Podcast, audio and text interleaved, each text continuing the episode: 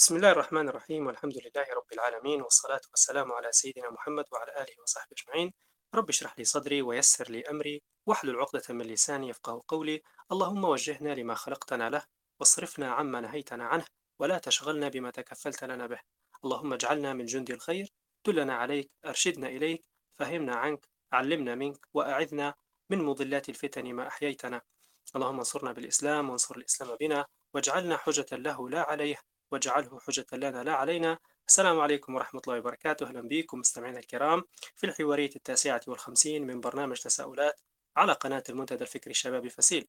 وعنوان حوارية اليوم هو النوادي والمجتمعات الطلابية ثقافة إنشائها والانضمام لها. معكم عبد الرحمن خنجاري وضيفنا اليوم هو عبد القادر النجدي. وهذه المرة الثانية طبعا نستضيفوه معنا آه، في المنتدى بعد حوارية التصحر في ليبيا. حنعطي مقدمة بسيطة للأستاذ عبد القادر. هو مهتم بالشأن العلمي والثقافي والبيئي في ليبيا. حاليا هو طالب دكتوراه بقسم الجيولوجيا البيئية جامعة Ball State University إنديانا بالولايات المتحدة الأمريكية حاصل على ماجستير في الكيمياء الفضائية astrochemistry في جامعة فلوريدا Tech, Tech في الولايات المتحدة الأمريكية. وأيضا في السابق حاصل على بكالوريوس في البايوكيمستري أو نحن الكيمياء الحيوية من جامعة عمر المختار في ليبيا ومؤسس الجمعية الليبية لعلوم وتقنيات الفضاء في ليبيا ومؤسس جائزة أحمد النجدي للتميز العلمي في ليبيا أيضا وهو عضو مؤسس لمؤسسة الأبرق للثقافة والتنمية وعضو مؤسس حركة الشباب العربي لأجل المناخ ل AYCM في مصر وعضو مؤسس لحركة الشباب الليبي لأجل المناخ LYCM في ليبيا وأخيرا مندوب ليبيا السابق في اتحاد المغرب العربي لعلوم الفلك والفضاء بتونس. ما شاء الله سلسلة حافلة. نقول إحنا الانضمامات لجامعات مختلفة أندية مختلفة جمعيات مختلفة وهذا هو لب موضوع حلقتنا اليوم. فأهلا وسهلا بك عبد القادر. وعليكم السلام ورحمة الله. عزيز عبد الرحمن شكرا جزيلا لك وشكرا للسادة المستمعين اللي انضموا لك. و... وأنا سعيد جدا أن يكون مشاركة معك اليوم في المنتدى الفكري للشباب. تسهيل. فأهلا وسهلا بك عزيز بارك الله فيك جزاك الله كل خير. آه، حنبدأ بمقدمة بسيطة آه، حول الموضوع وحنستهلها بكلمات اقتبستها من المدون السعودي بندر عبد الله السنيدي في صحيفة الجزيرة سنة 2016 يقول الجامعة كما يعتقد الكثيرون لا تعد أن تكون مقرا لتلقي العلم. ذلك يبرز من خلال زيارة الطالب للجامعة حسب الجدول الدراسي. يليه مغادرة الجامعة بعد انتهاء المحاضرات. يغيب عن مجتمعنا السعودي وأنا نقول أيضا الليبي. للأسف الأندية أو ما يسمى أندية النشاطات الطلابية التي تعتبر ملتقى مهم لاكتشاف المواهب وفي نفس الوقت تطويرها وتنميتها. كذلك تلعب الأنشطة الطلابية أو الأندية الطلابية دورا مهما في التشجيع على الابتكار وتنمية الإبداع لدى كل من الطالب والطالبة. ما يمكن إضافته أيضا أن أندية النشاط الطلابي تعد مركزا للإبداع العلمي والثقافي والاجتماعي وكذلك الرياضي. يتيح للطلبة التواصل مع رواد هذه الأنشطة سواء داخل الجامعة أو خارجها ومصدر رئيس لعرض النتائج لتكون لبنة تثري المجتمع ليفخر به. داخل أروقة الأندية الطلابية في المدارس والجامعات والكليات تعتبر تلك الأندية المكان المتاح للمواهب للالتقاء بين الموهوبين ولتبادل الخبرات تحقيقا للأهداف العامة التي تطمح إليها كل منظمة تعليمية. ويضيف قائلا نحن بأمس الحاجة إليها كل ذلك لكي لا يكون الطالب أو الطالبة في مجتمعنا تقتصر علاقته أو علاقتها فقط بالقاعات الدراسية للجامعة. وكذلك لندرك معنى كلمة الحرم الجامعي الذي يحوي الكثير من الأنشطة. نهاية الاقتباس. وهنا نبدأ بأول سؤال القادر اللي هو ما مفهوم النوادي والمجتمعات الطلابية من وجهة نظرك؟ النوادي والمجتمعات الطلابية من وجهة نظري. طبعا أنا مش حن مش هنعطيك تعريف آه، آه، واحد أو يوجد أصلا يعني تعريف واحد للنوادي. ولكن أنا اليوم إذا سمحت لي آه، عزيزي عبد الرحمن حن حيكون كلامي 90% من من تجربتي الشخصية وكيف ننظر للموضوع وكيف نستفيد منه وكيف نأسس النادي وكيف يكون ضوابط النادي والأشياء هذه. فالنوادي آه، العلمية لا تختلف على أي نادي آخر. زي نحن أكثر نادي منتشر عندنا في ليبيا مثلا والناس كلها تعرفه اللي هو النادي النادي الرياضي. رغم إني عندي أنا عندي احتراف كبير جدا عن آه، على طبيعة النوادي الرياضية في ليبيا. فلو خذينا خمس دقائق كذا وحكينا عن النوادي الرياضية في ليبيا بعدين ننتقل للنوادي الجامعية لأن الموضوع مرتبط ببعضه. لو عادي نجينا مش للنوا... النوادي الرياضية في ليبيا تلقى النادي عليه لافتة مكتوب عليه مثلا زي مباراة اليوم الاتحاد والأهلي. لأن أحد أقطاب كرة القدم في آه، في ليبيا. فلو جينا مثلا لنادي الاتحاد أو الأهلي أو النصر حتلقى لافته مكتوب عليها النادي الاتحاد الرياضي الثقافي آه، الاجتماعي كذا كذا كذا. أنت تط... هو ال- ال- ال- اللوحة عامة لكن لما تخش جوا تعتقد أن النادي محتوي أشياء كبيرة. ولكن للأسف 90% من اللي منضمين للنادي هم هم آه، نوعين اثنين من البشر.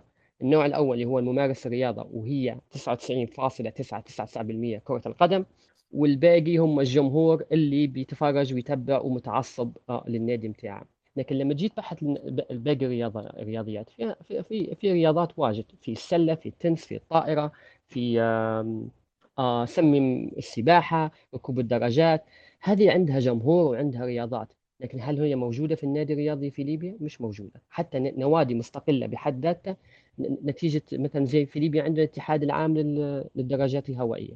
ما بتشوفش في أي مسابقة في ليبيا لها ما فيش طواف عندنا في ليبيا اسمها طواف الدراجات الهوائية ولو حتى على مستوى البلديات أو على مستوى ال- المناطق في في ليبيا. لا يوجد.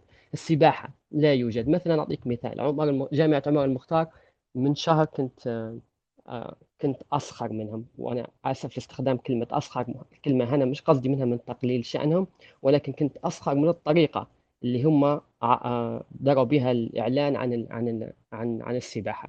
آه، فجأة آه، داروا إعلان بدون أي مقدمات ما عندهمش نادي ما عندهمش أي شيء وقالوا نبي نديروا مسابقة للسباحة ونبوا سباحين يجوا اللي بيشاركوني. وهذا غلط. أنت كيف تجيب سباح في يوم وتخش في منافسة في في عرض البحر؟ وتعطيه جائزة وتبيه يفوز. شو هذا هذا خطأ. ليش؟ هذا ينقلنا ينقلنا ال- ال- الإجابة على السؤال هذا. ينقلنا للحديث عن النوادي والرياضية وال وال وال والنوادي الاجتماع العلمية والثقافية والرياضية داخل الجامعات. النادي في الجامعي لا يختلف عن النادي اللي هو خارج الجامعة ولكن أهمية النادي الجامعي لو أنا طلبت من من من مستمعينا الكرام وأعتقد أن ما شاء الله الشباب أعتقد ممكن أكثريتهم هم طلبة جامعات اليوم أو طلبة الثانويات لو قلت لكم تخيلوا لما تمشوا لجامعة آه، طرابلس أو جامعة مصراتة أو جامعة سرت أو جامعة سبها جامعة البيضاء وتخشوا جامعة بنغازي وتخشوا للجامعات هذه إيش الفرق بينها وبين الثانوية العامة؟ إيش الفرق بينها وبين المدرسة الثانوية العامة اللي أنت كنت تقرأ فيها أيام الثانوية أو اللي أنت المدرسة اللي تقرأ فيها تو حاليا؟ تقدر تجاوبني يا عبد الرحمن؟ أكيد مش حنسأل كل المستمعين لكن أنت تقدر تجاوبني يا عبد آه، الرحمن بقى تمام. بالنسبة للفرق شبه يعني نوعا ما آه، انتقلنا من مدرسة إلى جامعة غير الطريقة أن ما عادش فيه نقول إحنا التلقين بال يعني من الناحية الأكاديمية تغير شوية فقط والباقي زي ما قلت أنت يعني نفس ال... تتغير تتغير من حصة إلى محاضرات ومن دكتور ومن من أستاذ إلى دكتور ومن مقصف إلى كافيتيريا. هذا فقط اللي تغير وشكل المبنى والطريقة وال- وخلاص ون- ونقولوا بدل ما نقولوا حصة نقولوا محاضرة لكن وين الجامعة من هذا كله؟ إيش الهدف من التعليم الجامعي أصلا؟ الج... مرحلة الجامعة في حياة الإنسان تعتبر من أخطر أنواع المراحل من أخطر مراحل يمر بها الإنسان في في مرحلة تعليمية ليش؟ لأن في المرحلة هذه الإنسان يبي يتعلم المهارات ويتعلم الأشياء اللي هو محتاجهن يبني بهن مستقبلا إذا ما تعلمهنش في الجامعة فحيكون صعب بعدين إنه بعد الجامعة يجد يجد الوظيفة المناسبة يجد المهارة المناسبة. تلقاه يعني في ناس في ليبيا اكتشفوا عندهم أشياء جميلة في في سن متقدمة جدا. فلما تسأل يقول لك والله ما كانش متوفرة في أيامنا وما فيش حد شجعني وأنا اكتشفتها آه، متأخر. فالجامعات لا لا لا تفرق عن أي مؤسسة تعليمية أخرى. في ليبيا وهذا أكبر أكبر خطأ. فلو نعاود حديثنا عن عن النوادي. فالنادي في الجامعة مهم جدا. كيف ننشئ النادي في الجامعة؟ وش تكمن أهميته بالنسبة للطالب الجامعي؟ ممكن نحصر أهمية النادي الجامعي في ثلاث نقاط مهمة. النقطة الأولى النادي الجامعي هو المكان السريع والأفضل لتكوين الصداقات. يعني نعطيك مثال. أنا لما جيت لجامعة فلوريدا في عام 2016 كنت وحيد وكانوا الليبيين قليلين جدا في ال- في الجامعة. ومشغولين. كل واحد آه، شاقب شاقب حياته وعالم جديد وثقافة جديدة ونبي ونبي نبي نقرأ ونبي نتعلم ونبي نشوف. فالجامعة في أول سمستر كانت صعبة جدا من جميع النواحي. من من ناحية الدراسة من ناحية اللغة من ناحية ال ال يعني يروح الحوش مكسد ما في شيء ما فيش حد نحكي معاه. ما مش الجامعة ما في الطلبة اللي معي في الكلاس ما نعرفش عليهم آه، أي شيء ما يعرفوش علي أي شيء صعب إني نحكي معاهم. ف فأصبح صعب. لكن لكن شو صار في الجامعة؟ كان نظموا نظموا معرض، المعرض اللي نظمته الجامعة معرض يضم جميع نوادي اللي موجودة في الجامعة وهي لا تقل. يعني لا ما اكذبش عليك يا عبد الرحمن. إذا ك... إذا العدد وصل ممكن لعند 200 نادي علمي ثقافي داخل داخل الحرم الجامعي، النوادي قد تكون نوادي آه آه ثقافية. أنا مثلا زي نادي الرسم، نادي التصوير الفوتوغرافي، النادي العلمي زي العلمي حتى حتى العلمي مقسم. نادي المهندسين نادي الكيميائيين نادي البيولوجيين نادي ال astrobiology نادي الفضائيين نادي الفلكيين. أي تسمي أي تخصص علمي وعنده نادي. ليش؟ لأن مثلا نبيدي مثلا ندرس في مشيت لما مشيت لفلوريدا ندرس في موضوع ال astrochemistry اللي هي التفاعلات بشكل سريع هي التفاعلات الكيميائية اللي تحدث في الفضاء الخارجي أو انه كيف كيف تتم هذه التفاعلات في الفضاء الخارجي ودراسة الكواكب الأخرى من من مثلا زي التربة والهواء والمكونات الكيميائية. ففي جيت نادي انضميت مجرد ما انضميت للنادي آه، تعرفت على الناس تعرفت على الأصدقاء تعرفت على أصبحت الحياة سهلة أصبحت عندي شغف في التعلم. قعدت نحطه في خطط نحطه في أفكار ندرسه نتعلموه في, في الكلاس نجي نطبقوها في نطبقوها في النادي ونحكوا عليه وتوسع عن مداركنا. فهنا تبدأ عملية آه، انتمائك لل للمجموعة اللي أنت تميل لها. في اللي يحب الرسم فلما يتعلم لما ينضم لنادي فيه وحدين رسم مدارس في المدرسة التعبيرية المدرسة التشكيلية المدرسة التكعيبية آه، مدارس المتنوعة بتاعت الرسوم. فأنت تتعلم. تبقى أنت عندك نمط واحد من الرسم فتتعلم من الناس اللي معك أنواع أخرى من من أنماط من من أنماط الفن. مثلا نادي السينما. أنت أنت مثلا تتقن آه، تحب التصوير السينمائي مثلا. تجي تتعرف على مدارس التصوير السينمائي مثلا الفكاهي الكدمي الأكشن الرسوم اللي أنت انت تحبها مثلا لو آه، النادي الكيميائي مثلا أنت تحب الكيمياء وتفاعلات الكيمياء جيت انضميت للنادي الكيميائي فتتعرف على أنواع الكيمياء العضوية والحيوية والأشياء هذه وهذا وكذلك الهندسة والإلكترونيات والأقمار الصناعية وكل فالنوادي هذه تشجع الطالب الجامعي إنه هو يحب التخصص بتاعه فاولا هي شنو؟ تكون تخليك تكون صداقات وتوسع مدارك ثانيا الجامعة كمرحلة دراسية علمية آه تعتبر مرحلة صعبة جدا. ليش؟ لأن المطلوب منك إنك أنت لا أنت وصلت الجامعة لأن أنت بتكملها تبي تنجح بأي بتبذل جهد وجهد مضاعف وتبي تقرأ وامتحانات والسمستر مش زي الثانوية. مثلا الثانوية عندك طول السنة أمتى ما تبي تقرأ حتى قبل الامتحانات النهائية بشهر تقرأ عادي.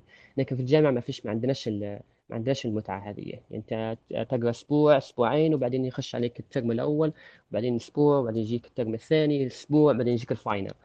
بعدين تبدأ في ال semester اللي بعده بالشكل هذا. فالضغط بتاع الدراسة يولد نوع من ال من ال depression يولد نوع من من مثلا الانسان يكون كي ال stress معاه يكون مجهد ويحتاج يحتاج يحتاج يرفه عن نفسه. لكن الترفيه هنا مرات انت بتقول مش ندهور والله ما أدريش حل. لكن الترفيه يكون داخلي إلى إيش؟ داخل الجامعة. فأنت تمشي للنادي تتعرف وخاصة في النوادي اللي كنت انضميت لها في الجامعة. كنا أيام الامتحانات نديروا في المجموعات بتاعت الدراسة نقعمزوا وإذا كان في لازم ما تلقى معاك اثنين أو ثلاثة من الطلبة من نفس تخصصك نقعمسوا من بعضنا ونحل الهوم وورك ونحل الواجبات ونناقشوا ونتعلموا. فتبقى أنت ضفت متعة آه، جديدة للمتعة المتعه الدراسية. فالأول إحنا قلنا الأول تكوين صداقات الثانية إن هي تحسن آه، من من أدائك في الجامعة. النقطة الثالثة وهي النقطة المهمة جدا من من إن هي تهي تهيئك للمستقبل. توريك ليش؟ لأن في في النوادي عندنا نشاطات. وبعد شوي حنحكي كيف تاسسها أو كيف كيف شنو القانون المنظم لها.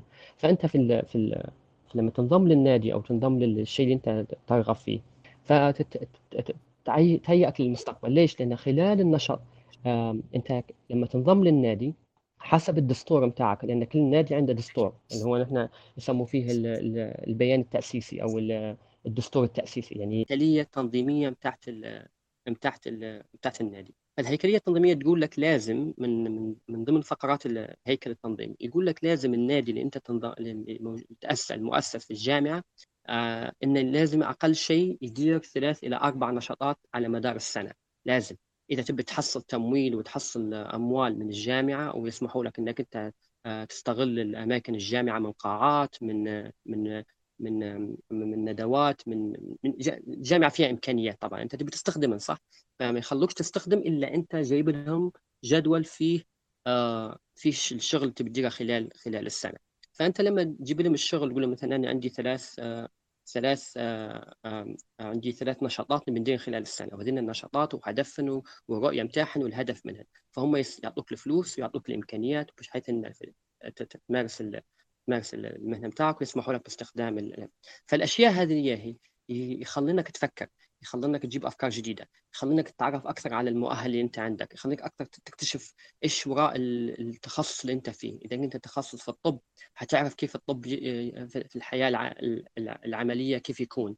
إذا أنت تخصص هندسة حتشوف الهندسة في الحياة العملية ليش؟ لأن في النادي نستضيفوا في مهندسين نستضيفوا في مدراء وفي متحدثين يجوا آه، يحكوا على تجاربهم ويحكوا على كذا في الحياة العملية. فأنت تاخذ في نوت وتاخذ في ملاحظات ويكون عندك هدف إنك كيف فهذه الثلاث أهم نقاط. هي؟ توفرها النادي العلمي. اللي هي آه، تخلي الطالب إنه هو يندمج في الجامعة ويكون صداقات بسرعة، الثاني إن هي تحسن من من أدائك الجامعي ومن سلوك ومن سلوكك حتى، النقطة الثالثة إن هي تخليك آه، تتعرف أكثر على المستقبل اللي انت التخصص بتاعك. وحتى حتى نعرف إن في ناس لما دخلوا مثلا في نادي معين آه، اكتشفوا إن التخصص مش مناسب لهم. اكتشفوا إنه مثلا في ناس تقول لك إنه هو ممل أو إن في ناس إنه هو مش اللي هو يبيها. ف... فانتقل من الهندسة إلى الطب أو من الطب إلى العلوم أو من العلوم إلى ال... إلى ال... الإحصاء أو من الإحصاء ينتقلوا الطلبة. ليش؟ لأن شاف إن المنهج هذا أو أو التخصص اللي هو اللي بيدرسه مشني واكتشفه بدري. إحنا في خش أول سنة ثاني سنة ثالث سنة وبعدين يعاود يقول لك لا أنا معش يفشل في الدراسة يقول لك لا هذا التخصص ما كنتش نحب أو إن في ناس تخرجت وما اشتغلوش بشهاداتهم. ليش؟ لأن اجبروا على التخصص. وإنهم يب... أو إن التخصص هذا ما كانش اللي هم يبوه. لأن ما فيش حد أعطاهم على تخصصات أخرى. يعني في ناس اكتشفوا إن في تخصصات علمية موجودة في جامعات ما كانوش يندروا عنها. يقول لك والله لو كنت ندري عنها لاني انضممت لل... انضميت للنادي هذا أو كذا. هذه نقطة. النقطة الثانية في الموضوع بشكل عكسي. مثلا أنا طالب كلية علوم لكن عندي اهتمام بالهندسة مثلا عندي اهتمام بالهندسة الإلكترونية بالأقمار الصناعية بالأشياء هذه. فنمشي بدل ما ناخذ كلاسات وناخذ متخصص ونغلي على مثلا نحب مادة العلوم ما نغيرش تخصص نمشي ننضم للنادي بتاع الهندسة. وطبعا هذا من شروط من شروط تكوين النوادي إن هي مفتوحة لأي شخص يبي ينضم لها. مش ضروري يكون مهندس أو طبيب أو طالب أو لازم أي شخص يبي ينضم لاي نادي ينضم عادي. بما إنه هو طالب بما إنه هو طالب في الجامعة ينضم ينضم آه، ينضم للنادي. فتنضم أنت مثلا في فلوريدا تاك آه، انضميت لثلاث نوادي. النادي الأول كان هو هي زي خاص بال بالنشاطات الاجتماعية زي التطوع والأشياء هذه تنظيف تنظيف الشواطئ ولها علاقة بالبيئة والأشياء هذه. النادي الثاني كان نادي الصحافة كان الصحافة العلمية كيف كتابة التقارير العلمية والأخبار العلمية والأشياء هذه.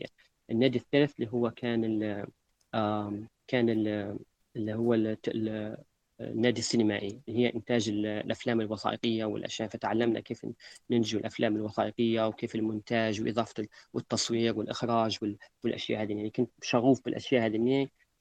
انضميت النوادي وتعرفت على أصدقاء واشتغلت وفي مرحلة في مرحلة ما ولما ولما انتهيت السنة الأولى في الجامعة اكتشفت أن إن النو... إن الطلبة الدوليين يعني الطلبه الأجانب عندهم نوادي خاصة بهم زي النادي السعودي، النادي المصري، النادي المغربي لكن لكن ما عندناش ما عندناش نادي ليبي. ففي يوم كان بعد نتذكر كان بعد صلاة العشاء في واحد المساجد في في فلوريدا كانوا الطلبة الليبيين يجتمعوا بعد صلاة العشاء ونحكوا كذا وني قلت لهم ليش نحن ما عندناش نادي نادي الطلبة الليبيين؟ قالوا ما ما جاتناش فرصة إن نحن ننظموا بعضنا. قلت لهم بيه ممكن نقدر ننظم ننظم نقدر ناخذ 10 توقيع 10 أشخاص لأنك أنت باش تكون نادي في الجامعة على الأقل تريد 10 أشخاص ينضموا معك هم هم العشرة يوقعوا إنك إن إن إنهم ينضموا معك ف حنشرح الآليات بس لما نكمل القصة هذه. فلما بدينا في قلت لهم أوكي فزي ما يقولوا آه، ضربت الحديد هو صاخن طلعت ورقة من شنطتي قلت لهم يلا أعطوني أسماءكم وأرقامكم الدراسية. خذيت الأسماء 10 شباب ليبيين ومشيت لل لل يسموا فيها ال student council أو مجلس الطلبة أو أعتقد ما يمثله في ليبيا هو الاتحاد الطلبة. تاع الجامعة جيت وحكيت معاهم وقالوا لي خلاص دير لنا presentation تورينا إيش إيش بتديروا في النادي الليبي؟ شنو شنو الإضافة اللي بتضيفوها للحرم الجامعي فاتفقت مع الشباب ودرنا presentation ووريناهم شنو الثقافة الليبية اللي هي مختلفة والعادات الليبية اللي هي مختلفة وشنو الأفكار اللي عندنا في ليبيا تكون مختلفة عن العالم وش بنضيفوا لها وأعطونا اعتماد وفتحنا جمعية جمعية الليبيين في جامعة فلوريدا ومشت الجمعية لمدة ثلاث سنوات بشكل ممتاز جدا ودرنا نشاطات واشياء أشياء واجد. فتعلمنا من الأشياء هذه. فهذه هي أهمية في الجزئية الأولى هي أهمية النوادي الطلابية. إذا كان عندك سؤال عبد الرحمن أو تبي ننتقل لكيف انشائها فننتقل لكيف انشائها والله جميل جدا. هو ممكن أنا بنعلق شوية بنضيف حاجات من عندي حول موضوع المفهوم والفوائد. إحنا أنت ما شاء الله إحنا تكلمنا عليها قريب محورين أو ثلاثة مع بعضهم. أعتقد أن مفهوم النوادي مش ما نشوفش مقتصر فقط على مثلا المرحلة الجامعية. يعني حسب ما نعرف أن في بعض الدول يعني الدول حتى مثلا من المدارس الابتدائية والإعدادية والثانوي كلهم بدو عندهم فكرة النوادي آه، موجودة سواء كانت مثلا بتنظيم الطلبة نفسهم أو المدرسة نفسها تقوم بتنظيم النوادي هذه ويكون مثلا كل نادي مشرف عليه معلم يشرف عليه وبعدين مثلا يبدلوا التوقات بتاعهم وحاجه زي باش يتعود الطالب إنه في حاجة اسمها نشاط نقول إحنا خارج النطاق الدراسي ال extracurricular activity يعني أعتقد مثلا الابتدائي صعب إن الطلبة مثلا يديروا نادي مع بعضهم بس يكون مثلا بإشراف المدرسة أو بعض المعلمين. فيكون مثلا المدرسة نفسها تخصص مثلا فصول مثلا صف رابع ولا صف خامس وكذا. الفصل نفسه مثلا بعد الدوام يتحول إلى نادي آه، معين مثلا يندار. يعني خلال مثلا كل سمستر تو أنا حسب تجربتي هنا في المد... في أحد المدارس إن في أيام معينة يديروا فيها زي النوادي. تقعد مثلا حصة زيادة المعلم الفصل يدير لهم مثلا نشاط معين نادي شطرنج نادي رسم نادي مثلا قصص الصحابة قصص قصص من القرآن نادي وهكذا يعني حسب كل كل فصل وكيف نظامه.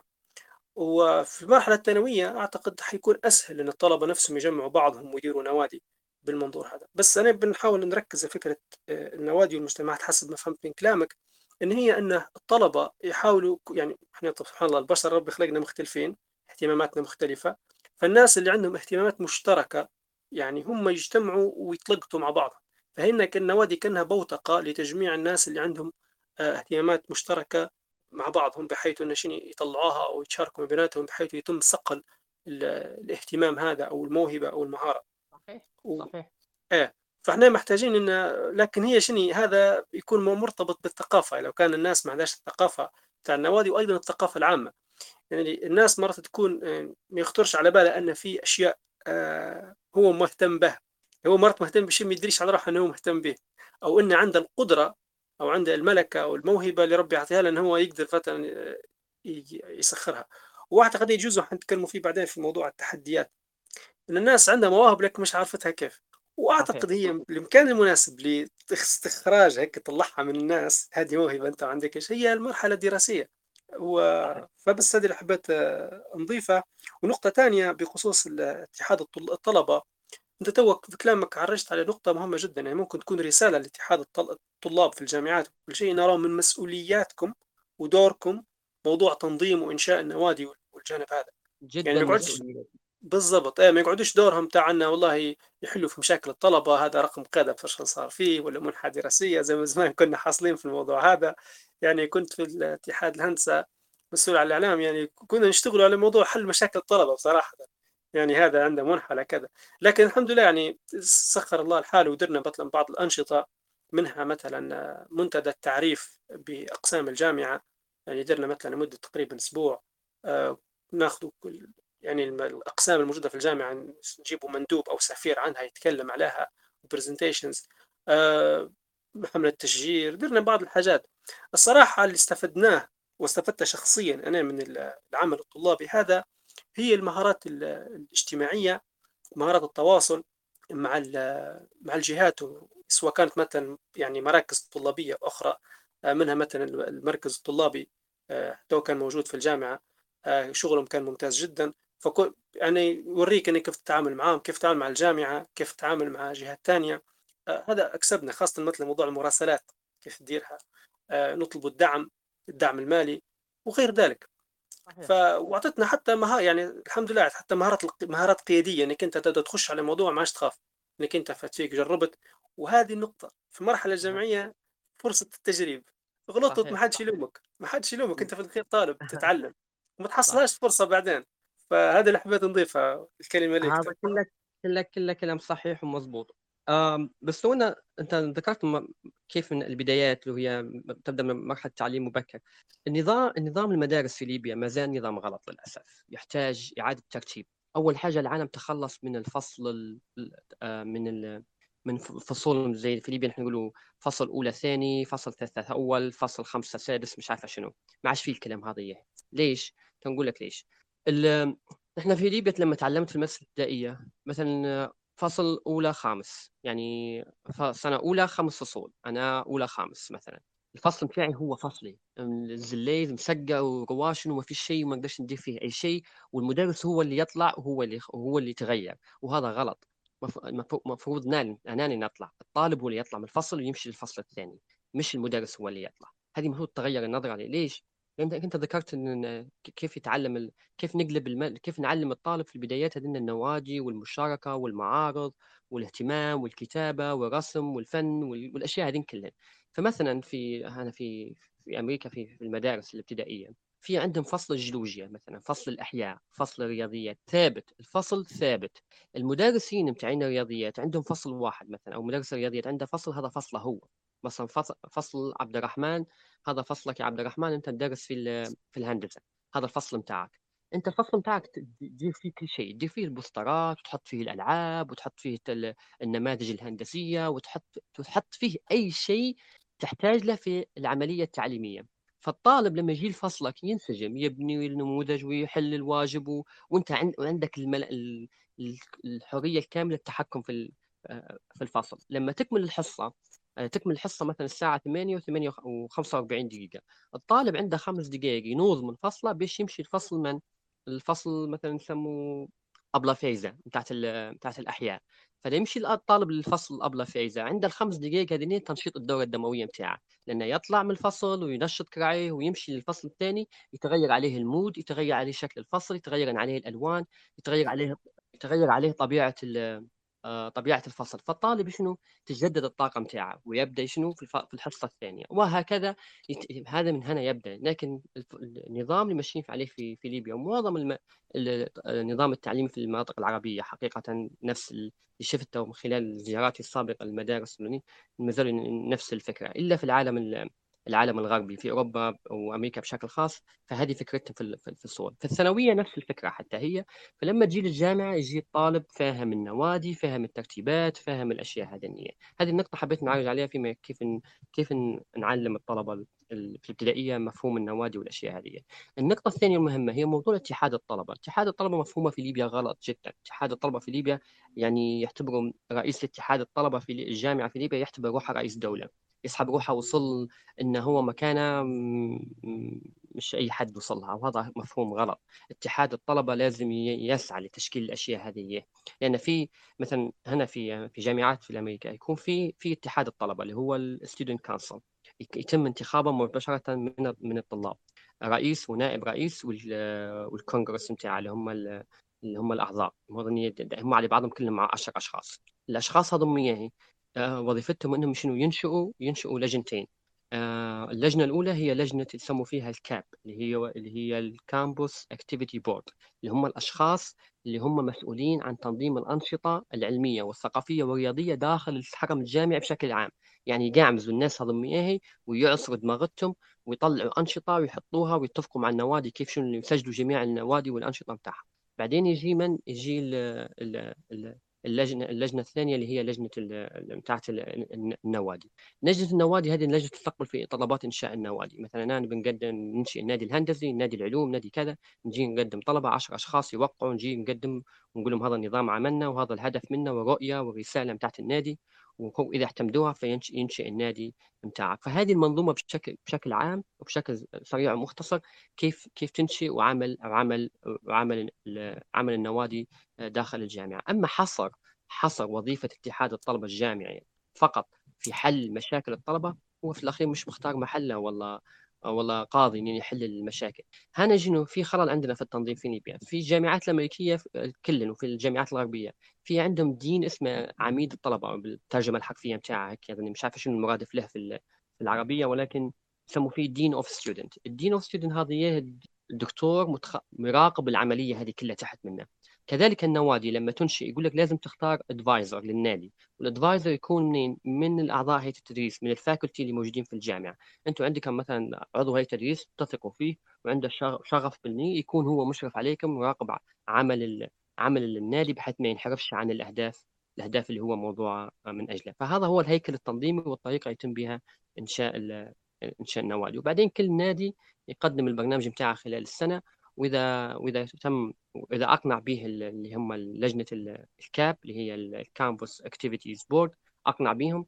يقولوا له كم تحتاج فيعطوه يعطوه القيمة المالية اللي هو محتاجها باش ينشئ بها النشاط بتاعه. ومش هذا بس في نهاية السنة في نهاية كل سنة وبداية كل سنة جديدة. لازم النوادي هي تعرض الأنشطة بتاعها على الجامعة كلها. يديروا يوم كامل يسموا فيه يسموا فيه الفير يلتم جميع النوادي داخل قاعة كبيرة بالكل وكل نادي يجوا منه ثلاث أعضاء بالشعارات متاع النادي بالمنتوج متاعهم بالفيديوهات بالصور بالأنشطة بالأشياء ويحطونها على الطاولة ويعرضون على جميع الطلبة باش الطلبة الجدد أو الطلبة اللي اللي هم اللي بيدوروا على آه، نوادي أخرى يلقوا فين الشغف متاعهم يجوا يطلعوا ويشوفوا الأشياء فهي بشكل هذا بشكل عام عملية هيكلة وإنشاء النوادي. وحنضيف أي إضافة أخرى لو في حد مثلا عنده سؤال يبي يسألنا في خلال لنا فإذا كان في حد عنده سؤال أو شيء فتفضل أنا في الاستماع.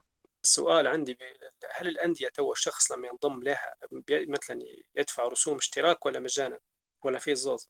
سؤال جيد. آه هو ما فيش آه آه رسوم اشتراك تدفع ولا أي قيمة مالية. الجامعة في عندك يقولوا لك شنو؟ يقولوا لك حاول آه، التغطية المالية تكون مثلا 50% منهم 50% منك. 50% منك كيف تدير أنت؟ تدير fundraising تدير آه، تجيب طاولة وتحط عليها الشعار النادي بتاعك في وسط الجامعة وتوزع flyers اللي هن المطويات وتسأل ال donation تسأل التبرعات من الطلبة.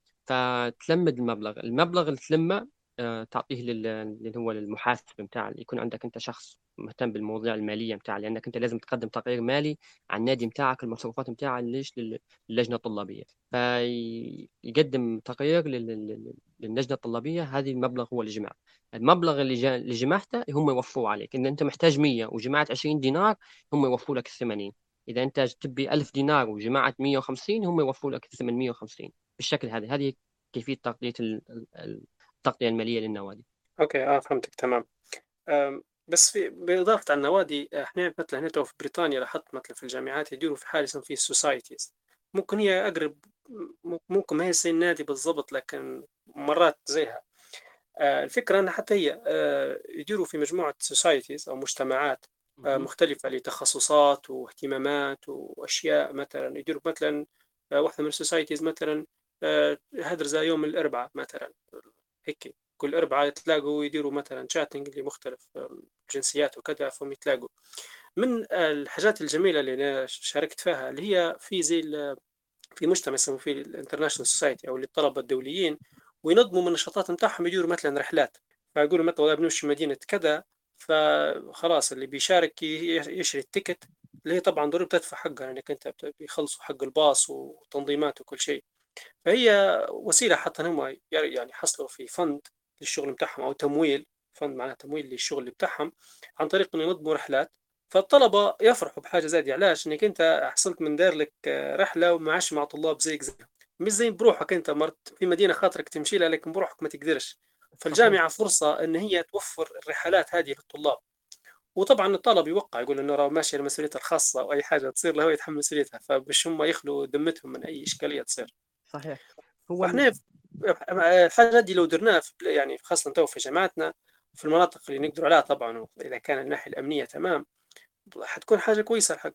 هو م... هي مفروض أصلا في ليبيا الأشياء هي عشان نكونوا عشان نكونوا fair بس عشان نكونوا منصفين في الاونه الاخيره يعني أعتقد في اخر خمس سنوات.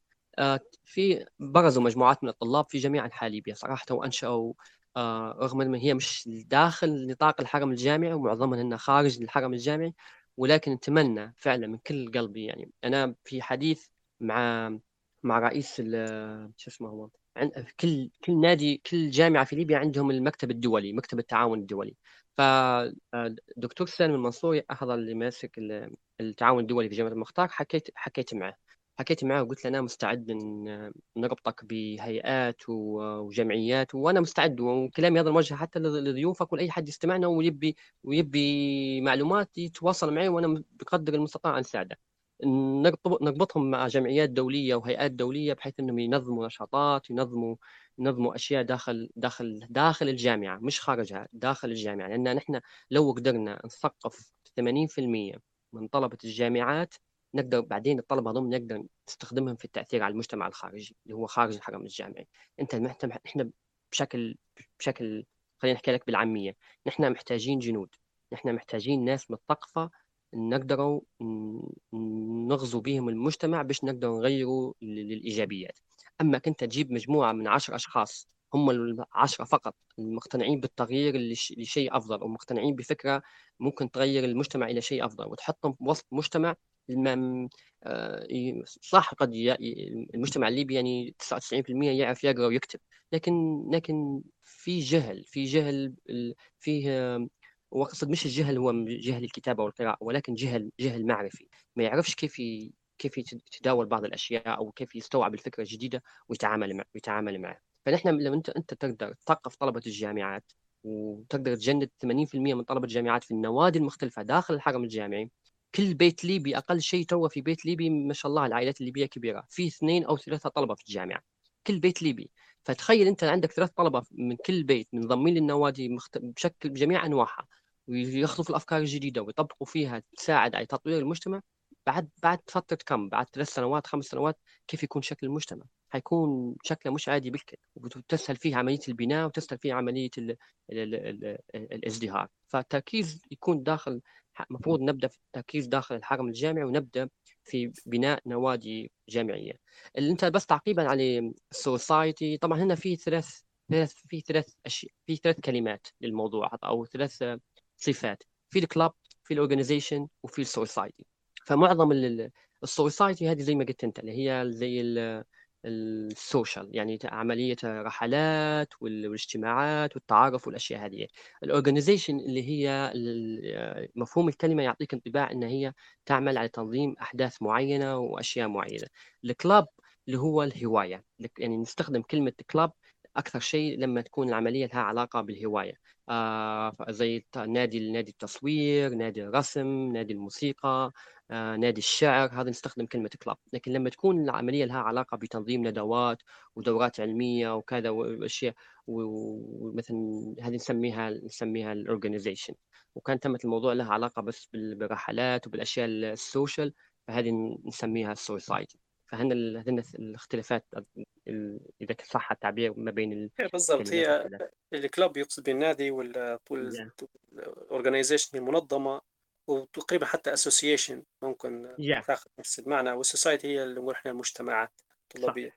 بس هنا في سؤال تو أنت يعني جاي في بالي أثناء لما تكلمت موضوع المنظمات الدولية وغيرها وهذا بناخذ شوية كجانب بسيط. آه، دور المنظمات الدولية الإيجابي والسلبي لأن زي ما نعرف إحنا المنظمات الدولية ما تجيش تدعم يعني في أنشطة طلابية لله في لله كي بلاش يعني ما فيش وراها شيء. فديما في اللي ياخذ في الموضوع في حذر يعني ما يقبلش أي حاجة من الناحيه الدوليه وهذا طبعا يعني يحطنا إحنا في حرج. ليش؟ خاصة رجال الأعمال الليبيين أو المنظمات يعني المفروض الموضوع يكون داخلي صراحة يعني هذا باش على الأقل باش ما يجيش شبهات وكلام وقالوا ما قال المفروض الموضوع الدعم يكون داخلي. لكن المنظمات الدولية شين كيف تتوقع أن دعمها بيكون شنو الغرض منه؟ هل مثلا في مصلحة ما بيحصلوها أو ممكن ممكن أنا موض... آه خطأ. يعني سامحني ما وضحتش بالبدايه شنو قصدي بالمنظمات الدولية. أنا نقصد المنظمات الدولية مثلا زي زي USAID مثلا أو مثلا زي أي منظمة آه سياسية تتبع مثلا الاتحاد الأوروبي أو الولايات المتحدة الأمريكية أو السفارة الفلانية. no no. ما قصدش الموضوع هذا. نقصد بالمنظمات الدولية المعنية بالأشياء هذه. مثلا يا سيدي نجو مثلا ليبيا. ليبيا منضمه آه، آه، إلى منظمتين آه، دوليتين صح؟ اللي هي منظمة الجامعة العربية. ليبيا عضو دائم في في الجامعة العربية. الجامعة العربية في قانون تأسيسها أو في في في مكاتبها في عندهم مكتب اسمه مكتب النوادي العلمية. موجود تابع تابع تابع الجامعة العربية. موجود. كان كان مقرة في كان مقرها في الكويت وتلقيت وتلاقيت مع رئيسة في الجزائر وهو كان رئيس من الجزائر رئيس النادي. وأعطاني قال لي قال لي ليبيا هي الدولة الوحيدة الغايبة. رغم إن ليبيا كاد كعضو في الجامعة العربيه تدفع في اشتراكات. ليبيا تدفع في اشتراكات في الجامعة العربية عندها قيمة مالية تدفع فيها مقابل الخدمات اللي تقدمها هذه اللجان. الجامعة العربية مش مجرد جامعة هيئة سياسية. عندهم الجامعة العربية لها علاقة بالنقل البري بالنقل الجوي بالحدود بال بالقضاء أي نوع له علاقة بالعلاقات الدولية في فرع منه في ليبيا في الجامعة. كذلك ليبيا عضو في منظمة الاتحاد الأمم المتحده مكاتب الأمم المتحده زي اليونسكو. اليونسكو عندها نشاطات عندها نشاطات مجانية تعرض فيها للجامعات مثلا يا سيدي الأسبوع الماضي كان عندنا اجتماع مع رئيسة القسم هنا في في في جامعتي وكنا بنحتفل بنحتفلوا باليوم العالمي للتربة. واللي هو يوافق 5 12 آه، من من من السنة هذه. كل 5 12 من كل عام هذا اللي هو ال soil world day تمام؟ فنبي نبي نحتفلوا. هيئه الامم المتحدة في موقعها مثلا الخاص بالاحتفالية هذه يعني عندها جميع ال materials انت محتاجها. عندها ال poster ات بجميع اللغات باللغة الإنجليزية باللغة العربية الفرنسية اليابانية اي لغة تبيها. موجود ال poster ات وموجود المعلومات وموجود الفيديوهات.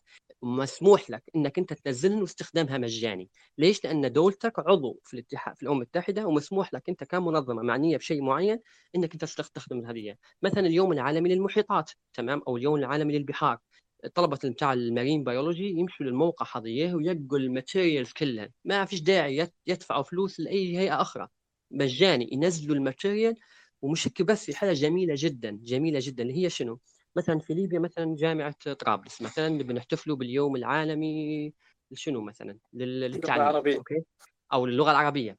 فنحن شو ندير هنا؟ نجي نجي للموقع نتاع الاحتفالية تبع الامم المتحدة.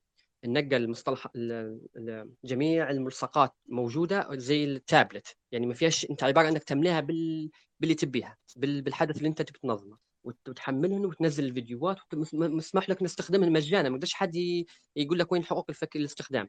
بعدين شنو؟ يقول لك شنو؟ يقول لك معلش آه يعطيك link تكتب فيه. يقول لك سجل ال event بتاعك سجلنا ال event بتاعك فأنت تسجل تجي تختار قلنا دولة ليبيا. اسمي عبد رئيس ما هو الشخص المسؤول عن المنظمة؟ هو عبد الرحمن. شنو يعطينا وصف للعمل؟ تعطيه الوصف وتعطيه الكذا وتحدد الموقع وين؟ جامعة طرابلس كذا كذا. وتدير له وتدير له إرسال. على طول مجرد ما تحط الإيميل بتاعك بعد ممكن يوم وكذا يجيك رسالة شكر من منظمة المتحدة إنك أنت منظم الحدث بتاعك ويجزوا لك خريطة دولية مجرد عليها عليها بن هيك لما تضغط عليه يطلع عليه. فالناس في الناس في العالم يشوفوا من يحتفل بيحتفل باليوم العالمي مثلا للغة العربية. فتشوف جميع الأحداث في العالم مسجلين. وهذه نقطة كويسة هي ترفع من شأن الجامعة وترفع من شأن من شأن الكوميونتي أو المجتمع اللي هو معني باللغة العربية أو معني بالبيئة أو معني بالأشجار بالطيور بالبحار. يعني يوجد فوق من 150 يوم عالمي موجودات في في موقع الأمم المتحدة. هذا نقصد به نبي التعاون مع منظمة الأمم المتحدة. مثلا الجماعة اللي هم اللي هم اللي هم المهندسين الإلكترونيين اللي هم الجماعة اللي هم علاقة بال بتصميم الروبوتس أو الرجل الآلي زي ما نقولوا باللغة العربية. تمام؟ في منظمة العربية للروبوتات. هذه هي تنضم لها ويعطوك مساعدات ويعطوك أفكار ويعطوك ملصقات ويعطوك أشياء. هذا نقصد به نبيل المنظمات إنك ما تمشيش مثلا منظمة تتبع الاتحاد الأوروبي مثلا في أو منظمة تتبع البحث الأممية في ليبيا. أو وحده من هالجماعه الجماعه السياسيين الأحزاب المختلفة كل واحد عنده منظمة وتقول لهم لا أدعموني وبعدين يجي تلقى حاط شعارك جنب شعارك ويتهموك الناس إنك أنت منضم لهم أو كذا. لا لا لا لا, أقصد هذه المنظمات. بارك الله فيك. تعرف والله أنت إجابة مهمة جدا. ونضيف عليها تقريبا ليبيا عضو في منظمة التعاون الإسلامي و... والاتحاد الأفريقي. والاتحاد الأفريقي وأيضا في حتى موضوع الأمور البيئية. يعني مرة في صديق حكيت معاه يعني تو زي ما تعرف موضوع التحدي الموضوع المناخي زي ما حكينا فيه في المرة اللي فاتت. يعني نعم. تحديدي يواجه العالم كله. وفي تقريبا منح دراسية وفي منح لمشاريع يعني لها علاقة بالبيئة وموضوع آه، مكافحة التصحر وموضوع النباتات والأشياء هذه بصفة عامة. يعرضوا مرات في منح يعني تقعد كراسي شاغرة تنفتح وتتسكر وهي حاطين كوتا خاصة للليبيين مش مستفاد منها. فهذه ممكن تو أنا كنت من ناحية منح دراسية لكن أقصد بها ك آه، يعني لو كان في عندنا أندية ومجتمعات مهتمة مثلا بالبيئة لو تمشي تمشي للمنظمة هذه البيئية هي حتفرح. لأن في حتى من نوع التعاون إنه يبوا مثلا آه، يعني من التعاون اللي هو موضوع الأبحاث. يعني هي تبي باحث في الأرض غادي يقوم بالبحث هذا. فهي تمولك. وفي نفس الوقت أنت البحث هي تستفيد منه باسمها يعني باسمك انت أو اسم المنظمه فهنا في نقول إحنا مصلحة يعني ربح ربح وين وين يعني أنت رابح وهم رابحين في نفس اللحظة. في أنت ذكرتني بموضوع مهم جدا وأتمنى اللي يسمعوا فينا توا وإذا كانوا طلبة جامعات يسجلوا الجملة الجمل اللي بنقولها لنا توا هذه ويتذكرون حتى لما نكملوا نحن لقائنا هذا يمشوا يبحثوا عن الموضوع immediately بسرعة يمشوا يدوروا عليه. ليبيا عضو في اتحاد الجا... مجالس الجامعات العربية. هذا اتحاد يتبع اتحاد الجامعة العربية ليبيا عضو فيه وتدفع في قيمة مالية سنويا الجامعات الليبية ها ها تدفع في قيمة لهذا الاتحاد. الاتحاد شو يعرض؟ الاتحاد في في مسابقة سنوية للطلبة مش لحد ثاني للطلبة أوكي؟ كل سنة الاتحاد يختار موضوع علمي معين أو أدبي. يوم مثلا في الشعر مثلا مسابقة في الشعر نتذكر أن المسابقة أيام كنت أنا طالب في جامعة المختار اشتركت في في آه، مسابقة كانت لها علاقة بتحليل آه، آه، تكرير وتحليل المياه العادمة العادمة اللي هي كما الله مياه الصرف الصحي. فقدمت واشتركت في في المسابقة هذه وكانت وكانت في المغرب. هذه نقطة. فأنت لازم كطالب جامعي لازم تحط عينك على الاتحاد مجلس العرب وتشوف النشاطات اللي هو يعرض فيه تستفيد منهن ومجاني. تمشي وتقيم على تاكل وتشرب وتسافر على حسابهم ها؟ أنت ما تدفع شيء راك ليش؟ لأن دولتك اوريدي دفعت عليك كل شيء. والليبيين مش مستفيدين منه. أنا الإعلان لقيته معزوق تخيل جام في جامعتي لقيته طايح الإعلان. جيت من جنب اللوحة بتاع الإعلانات لقيت إعلان طايح رفعته مكتوب عليه اتحاد الجامعات العربية. قريت الإعلان وقعدت نتمحص فيه ومشيت قريت ودرت بحث وكي على النت وبعدين قدمت مشيت حكيت مع الدكتور بتاعي وقدمنا ورقة ومشي ومشيت. هذه نقطة. النقطة الثانية عزيزي الطالب اللي في جامعه في الجامعات الليبية اعرف إن عندك في القانون التعليم العالي في ليبيا عندك منحة اسمها منحة قصيرة الأجل. اللي هي اللي هي الطالب لو أن طالب يقرأ في أي مرحلة جامعية في ليبيا جاب آه اشتراك لحضور مثلا قدم ورقة لحضور مؤتمر علمي في أي مكان في العالم ها؟ مش مش في مصر ولا في تونس لا. في أي مكان في العالم قدم ورقة وجاته ورقة قبول من المؤتمر يمشي يقدمها للشؤون العلمية في الجامعة ويعطوه تذكرة سفر ويعطوه قيمة مالية للسفر متاعه ويغطوا له تكاليفه غصبا عنهم لأنها موجودة في القانون الليبي هذه. مش جديدة راهي هذه قديمة من أيام الجماهيرية موجود القانون هذه فهذين هذين أشياء ما يحكوش عليهم في الجامعات في ليبيا. ما يندروش علينا الطلبه إلا بالصدفة إلا حد يبحث وينقب. فأنت من, من الأشياء اللي لازم تعرفوها إيش شنو الأشياء اللي تقدم فين الجامعات؟ وشنو الأشياء اللي هي ممكن الجامعات الجامعات الليبية أو المنضمة إليهن. فديما حط ديما حط عينك على المنظمات الدولية العالمية اللي هي الجامعة العربية منظمة الأمم المتحدة الاتحاد الأفريقي هذين ليبيا عضو فيهن واتحاد مل...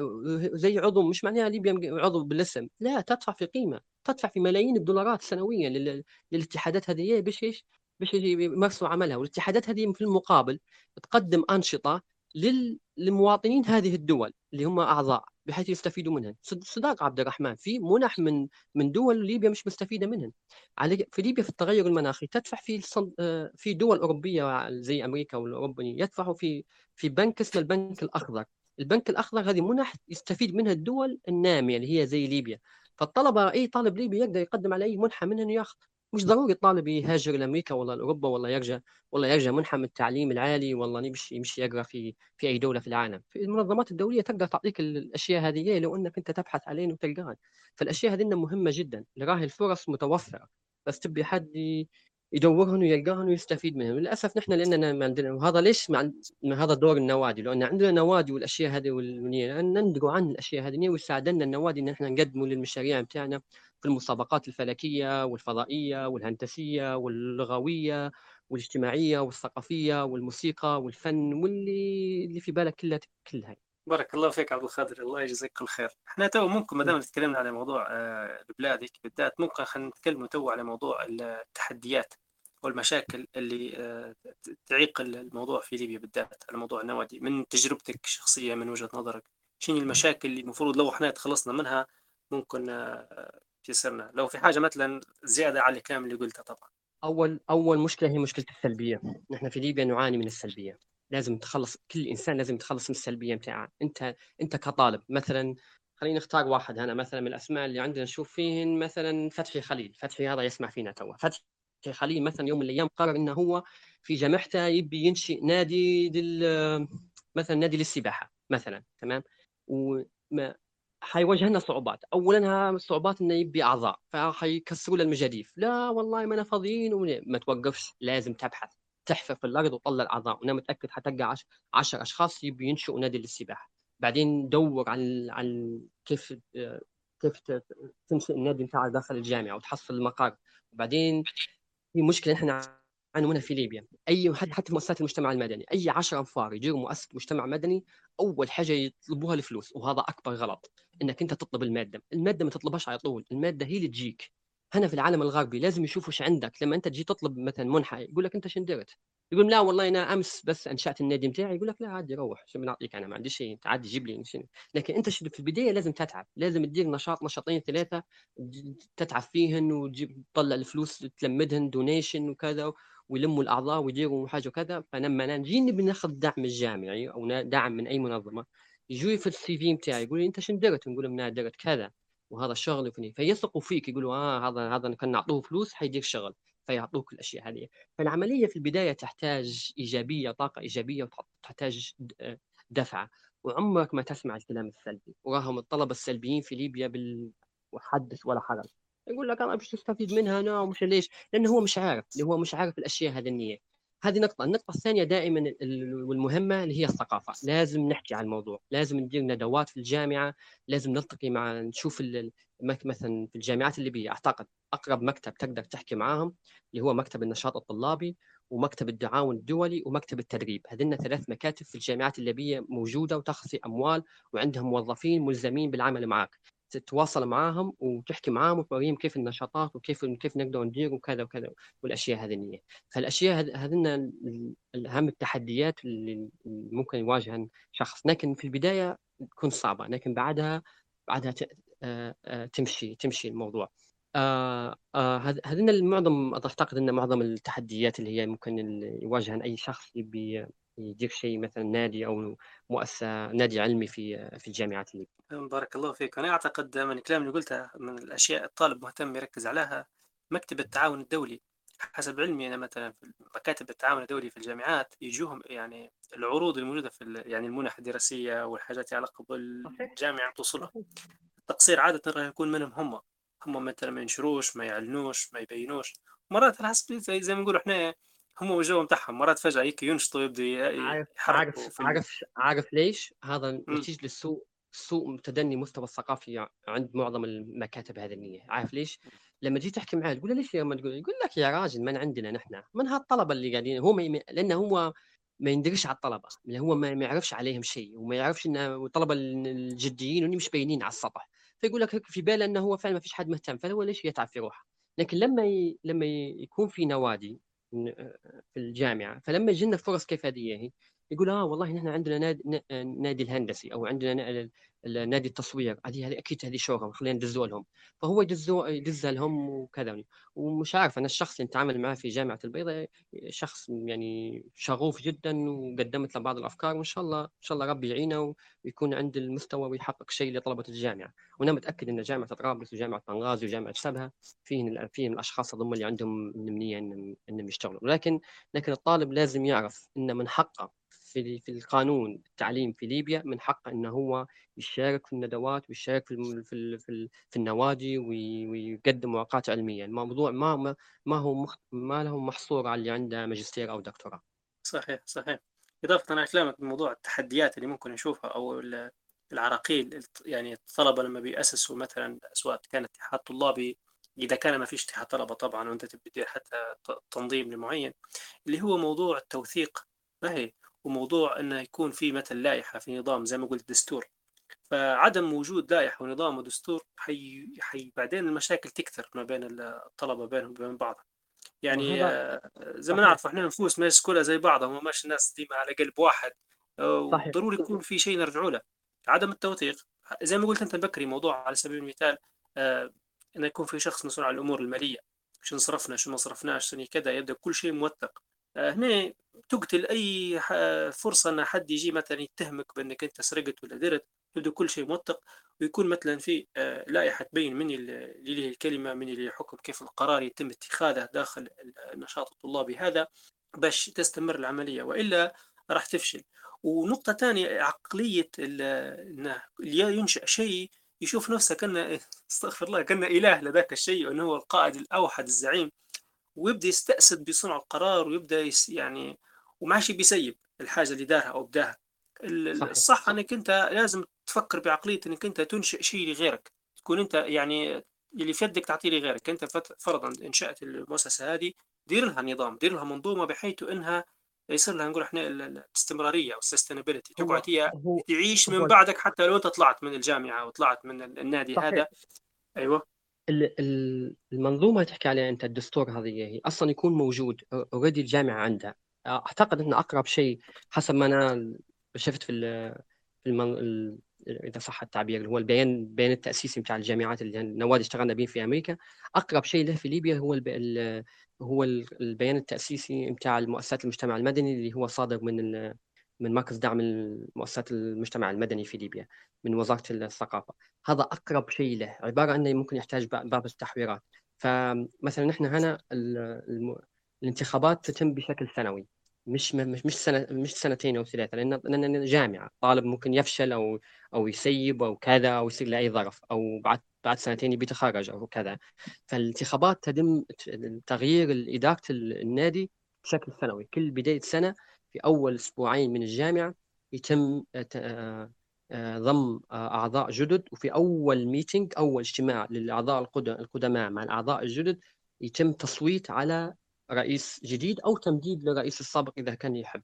بعدين الرئيس هذا عنده طبعا شخص مالي والشخص documentation اللي هو اللي هو مسؤول عن كتابة الأنشطة واللي يسموا فيه ال minutes لو كل اجتماع لازم يكون عندك minutes واحد جنبك يقمعز ويكتب كل شيء. ولما يكمل يرفعه ويحطه جنب ال يحطه في لأن النوادي العلمية لازم يكون عندهم في ال website لازم يكون عندهم جزء خاص بهم في كل نادي عنده جزء خاص به ال advisor بتاع الجامعة أو ال dean بتاع ال student هذا يكون عنده access لجميع النوادي يراقبهن يشوف يشوف من اللي ما دارش انتخابات من اللي ما دارش يشوف ال... لأن النادي بتاعك لو بعد سنة ما فيش أي نشاط ما فيش أي شيء يديروا عملية deactivate تثبيط وبعدين يحلوه. بعدين يقول لك لا أنت ما ما جبتش أعضاء جدد ولا درت انتخابات ولا درت شيء فيحلوه فينتهي النادي بتاعك فالنظام الأساسي هذا يكون أصلا موجود في الجامعة ومنه تنطلق عملية إنشاء. هو كل جميع النوادي عباره إنك أنت تغير الاسم بس من النادي إلى organization إلى association اللي تبيها أنت. نعم. بارك الله فيك. والله فعلا هي دي الحاجات. إحنا ممكن موضوع الفرص اللي ممكن متاحة وبعدين التوصيات آه، أنت شنو تنصحهم؟ خاصة الشباب والمؤسسات نخلوها في حديثنا تو الجاي. لكن إحنا تو كملنا ساعة. أي حد يبي يشارك آه، بيضيف هذه الفترة هذه لكم تقدروا ترفعوا أيديكم وتشاركوا معنا في الحوار. أي حد عنده إضافة أي سؤال كلمة لكم آه تمام. إذا عبد القادر إذا حين أي حد من آه المستمعين معنا يشارك أو يضيف أي سؤال آه ممكن نتكلم تو موضوع التحديات وخطرت على بالي شوية حاجات. آه اللي هي آه عدم الانتظام في مواعيد الدراسة في الجامعة والحاجات الفجائية اللي تصير والتأجيلات والحاجات هذه. تعرقل مرات الطلبة لما بينسقوا لحدث معين فهو كان مثلا المفروض يكون في اليوم فلاني وكذا فجأة يخش عليهم امتحانات وفجأة يصير شيء. فهذه واحدة من العراقيل اللي أراه ممكن من جانب واقعي موجودة في البلاد. فإن شاء الله ممكن يتعاونوا معنا مثلا الجامعات ومش عارف كيف بيتم حل المشكلة هذه. مش عارف من التحديات الأخرى يعني هذا سؤال لكم يعني شنو التحديات اللي تشوفوا فيها آه، تعرقل إنشاء نوادي طلابية أو مجتمعات أو منظمات طلابية داخل الجامعة آه، أو حتى خارجها لو لو بنحكوا؟ هذه ممكن الحاجات يعني الإنسان بتجربته تبان عليه المشاكل. باي لكن بنعرفوا شنو الفرص يعني الحاجات اللي آه، تو حاليا في ليبيا فرصة أن الواحد يأسس نادي وجامعة كيف تشوفها من وجهة نظرك عبد القادر؟ الفرص متاحة صراحة. نشوف فيه رغم تخبط الجدول الدراسي والامتحانات و... وحسب علمي إن اللغة العطله الصيفية شبه منعدمة حاليا في ليبيا. تلخبط السمسترات والأشياء هذا. وللأسف هذا مش ذنب الطالب راو صدقني هذا ذنب العملية التنظيمية في الجامعة. اللي إحنا في عام 2023 وعندنا تكنولوجيا متطورة جدا وعندنا وصول لأحدث ما توصل إليه العلم في في مواضيع التدريس. في التعليم على البعد مثلا نحن لما هنا في أمريكا لما صارت عملية الكوفيد وال lockdown والأشياء هذه يا عبد الرحمن على طول switch في نفس اليوم الأونلاين وزوم والدراسة ماشية نوعا في الصبح من الحوش متاعي ونقمز على جهاز الكمبيوتر ونشوف ال advisor متاعي في حوشه. ويشرح و data show وما في شيء الاختلاف هو بس إني ما عادش نمشي للجامعة. ومشات الدراسة عملية جدا الانتقال السلس لتخطي الظروف هذه. لكن نحن مع, مع لأن مع, مع مشكلتنا في ليبيا ما عندناش الأشخاص اللي قاعمزوا يفكروا. نحن القرارات كلها ارتجالية وعاطفية. صارت مشكلة سكر الجامعة. صارت كذا أقفل صارت مش عارفة شنو ما فيش لجنة أو ما فيش أشخاص عندهم حلول. وهذه تعين الأزمات هذول يكون المفروض يكونوا موجودين عندنا في الجامعات الليبية لو نحكوا على الجامعات الليبية.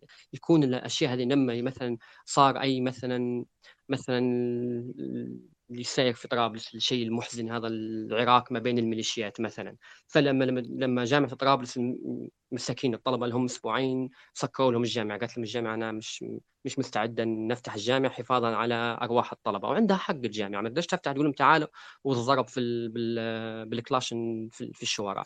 فالمفروض لو أن يعني جامعة زي جامعة جامعة قايونس وجامعة طرابلس. لأنها جامعات راقية في ليبيا وأعمارهم طويلة فوق من من 70 سنة حاليا. من غير المعقول صراحة ومن المضحك يعني ومن المخجل ومن المحزن أن هذه الجامعات ما عندهاش بنية إلكترونية قوية جدا قادرة أن هي تنتقل من العالم الحي للعالم الافتراضي في أقل من ثانية. يعني بدل ما الطالب يجيه إيميل في الصبح على طول ما تجيش للجامعة راه في مشكلة في الشارع الفلاني أو ان اليوم ما نقدرش نفتحوا الجامعة لكن ال class بتاعك آه، مستمر عادي. عبارة الطالب شنو؟ يخش يفتح النت يخش الكمبيوتر بتاعه ويخش ال classroom بتاعه عن طريق الزوم ولا عن طريق الجوجل ولا عن طريق شيء أشياء هذه ويلقى ال advisor بتاعه جاهز له نحن إحنا حتى حتى للأسف وأنا لا أقصد وأنا لا أقصد عشان ما ياخذش كلامي. لا أقصد كل الأعضاء هيئة التدريس ولكن معظمهم يعاني من كسل شديد بالكل لما الجامعة تقول له اليوم عطلة خلاص عطلة يقول لك آه جت منك يا جامعة نعطل حتى أنا. لا ما تعطلش يا أخي فكر حتى أنت. فأنت معظم يا أخي البرنامج الابتعاث في ليبيا البرنامج الابتعاث في ليبيا من أيام المملكة من أيام المملكة يعني عمره 50 سنة الابتعاث في ليبيا. يعني 50 سنة والدولة الليبية تبحث في أشخاص لمن لجميع أنحاء العالم في أوروبا في آسيا في أمريكا وعندنا ناس أبدعوا ورجعوا لكن للأسف رجعوا وما استفدناش منهم في شيء. فأنت لما تحط يا عبد الرحمن عقلك وتشوف شنو الاستفادة اللي إحنا استفدنا منها ببرنامج الابتعاث إذا ما قدرناش نغير واقع جامعاتنا؟ تلقاه خريج من أمريكا في التسعينات والله في في عام 2000 ويجي للجامعة وراضي بالوضع بتاع الجامعة. مش قادر هو ليش ما نغير يا سيدي؟ ليش ما نجيب الأفكار اللي تعلمت إنها هنا في أمريكا ولا في بريطانيا ونجيبن ونحارب من اجلهم ونخليهم يصير منهم في الجامعات. فهذه السلبية نحكوا عليها نحن. هذه هي المعضلة لنا مش عارف كيف إن كيف نلقوا لها حل صراحة. يعني ما ما أكذبش عليك. لكن الموضوع يعني آه أحد مش عارف أديب فرنساوي هو قال قال جملة جميلة قال إيش؟ والله كان هي يقول يقول هو. يقول إن الوضع فعلا مأساوي ولكن ليس مميت. يعني هو الوضع فعلا سيء ولكن مش مميت. يعني ممكن يصير منه. فالوضع في ليبيا صح سيء ولكن ما زال في أمل إنه هو يصير منه يعني. والله هو انت حضرت سؤال يعني جميل. يعني علاش مثلا الدكاتره اللي كانوا آه يعني جارين في الخارج وروحوا وشافوا ما داروش اي تغيير. أنا وجهة نظري نشوف فيه الدافع الداخلي اللي هو يحرك الإنسان لفعل الشيء وإنه هو يعني يصبر عليه ويتحمل بديره ضايع عندي نقطة أخرى أنا كنا مش عارف نقدر نقولها أو لا. وللأسف الليبي لما يجي هنا على الأقل شفتهم هنا من الليبيين اللي جو لأمريكا الليبي اللي يجي هنا بأمريكا يجيب نفس العقلية. يجي همه إنه هو يمشي للجامعة ياخذ المحاضرات يروح الحوش على الفيسبوك يكلم هله يعد الدولار يعد الباوند يشري سيارة يدير تجارة ما يهمش الجامعة هذه فيها من نشاطات. خلينا نقول لك بصراحة هذا هم الطالب الليبي معظم يعني مش كلهم ولكن جزئيه الأغلبية منهم تفكيرها مكيه صح الطالب مجد في دراسته وينجح والليبيين مبدعين معاك فيها ويخشوا في تخصصات جميلة وياخذوا في شهادات ماجستير ودكتوراه من جامعات كويسة في العالم ولكن التفكير متاعهم ما زال بالطريقة هذه. يجي يقول لك أنا جاي فترة أربع سنوات خليني نقشر على حالي ونروحني تلقاه تلقاه يا أخي تلقاه طالب ماجستير ودكتوراه ويحكي في تجارة السيارات يبيع في سيارات ويتاجر في ما بين أمريكا وليبيا. معليش إيش ناقصك أنت؟ تأخذ في منحة قيمتها 2300 دولار. يعني أكثر يعني أكثر سادك تصرف في أمريكا نص تصرف 1000 دولار وأنت مبحبح والباقي تدس عادي. وجمع فلوس ما قالكش حد إن حقاتك هذا تعبك أنت تعبت والدولة أعطتها لك باش انت تبيك تقرأ. يعني أعطتك الدولة فلوس يكفنك ما منحة الطالب الليبي افضل من منحة الطالب السعودي، الطالب السعودي ياخذ في 1500 دولار، الطالب الليبي ياخذ في 2300 دولار.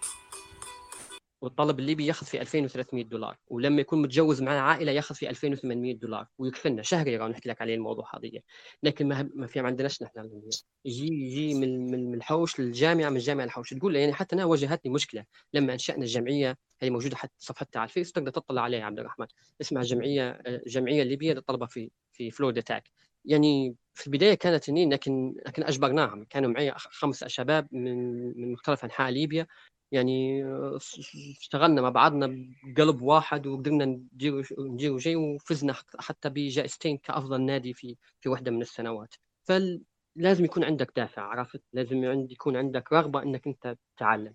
الرغبة بتاع التعلم مش إنك تتعلم التخصص بتاعك. ما عادش في العالم تو يمشي بعقلية عموم آه، عقلية ما عادش تمشي بالقديمة.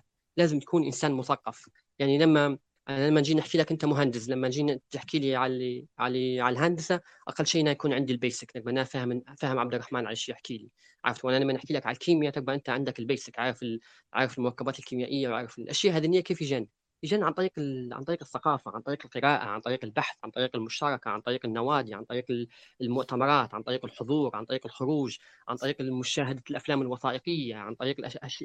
الاشياء هذه عارف كيف هذا كيف تعلمنا ان نمشي في التخصص بتاعي صح؟ ننجح فيه مواد وكورسات وكذا.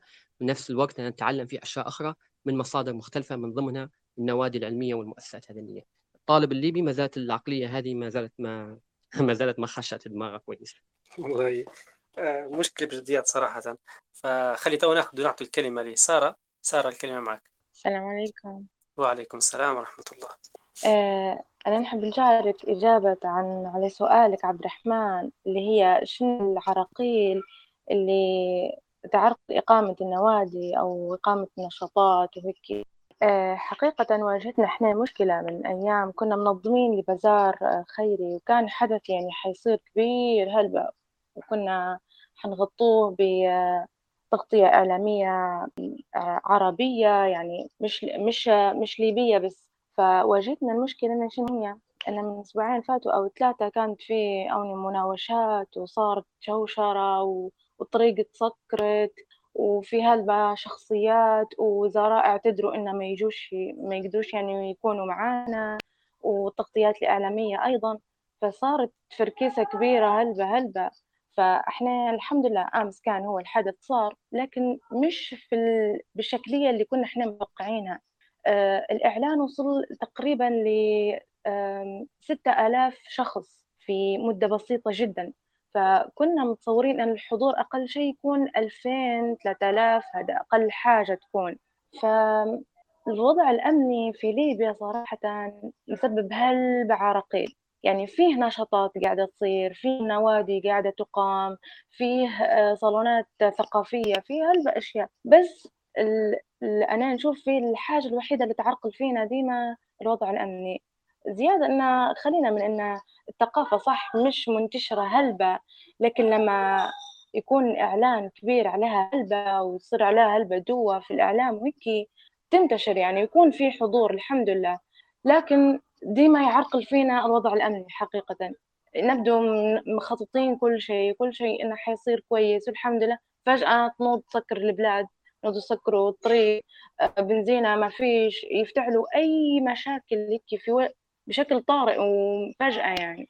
فأنا نشوف فيه الوضع الأمني صراحة معقلنا بارك الله فيك سارة. فعلا المشاكل هذه تصير وموجودة.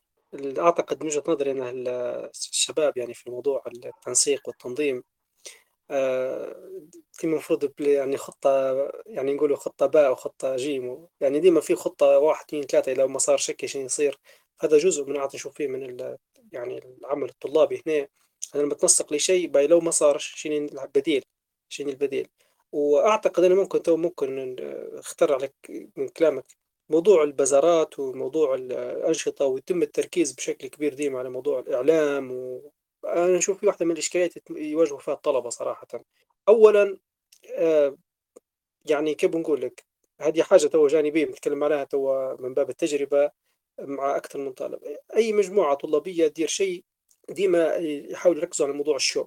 إن هم يبدوا ينزلوا ويصوروا ويشوفوا الشعار متاعهم ويديروا فيه كأنه هو شعار منظمة كبيرة وبيحطوه على كل بوسترا يعني أنا نقدر نسميه ظاهرة مسماها بوجهه نظري هي الهوس بالظهور.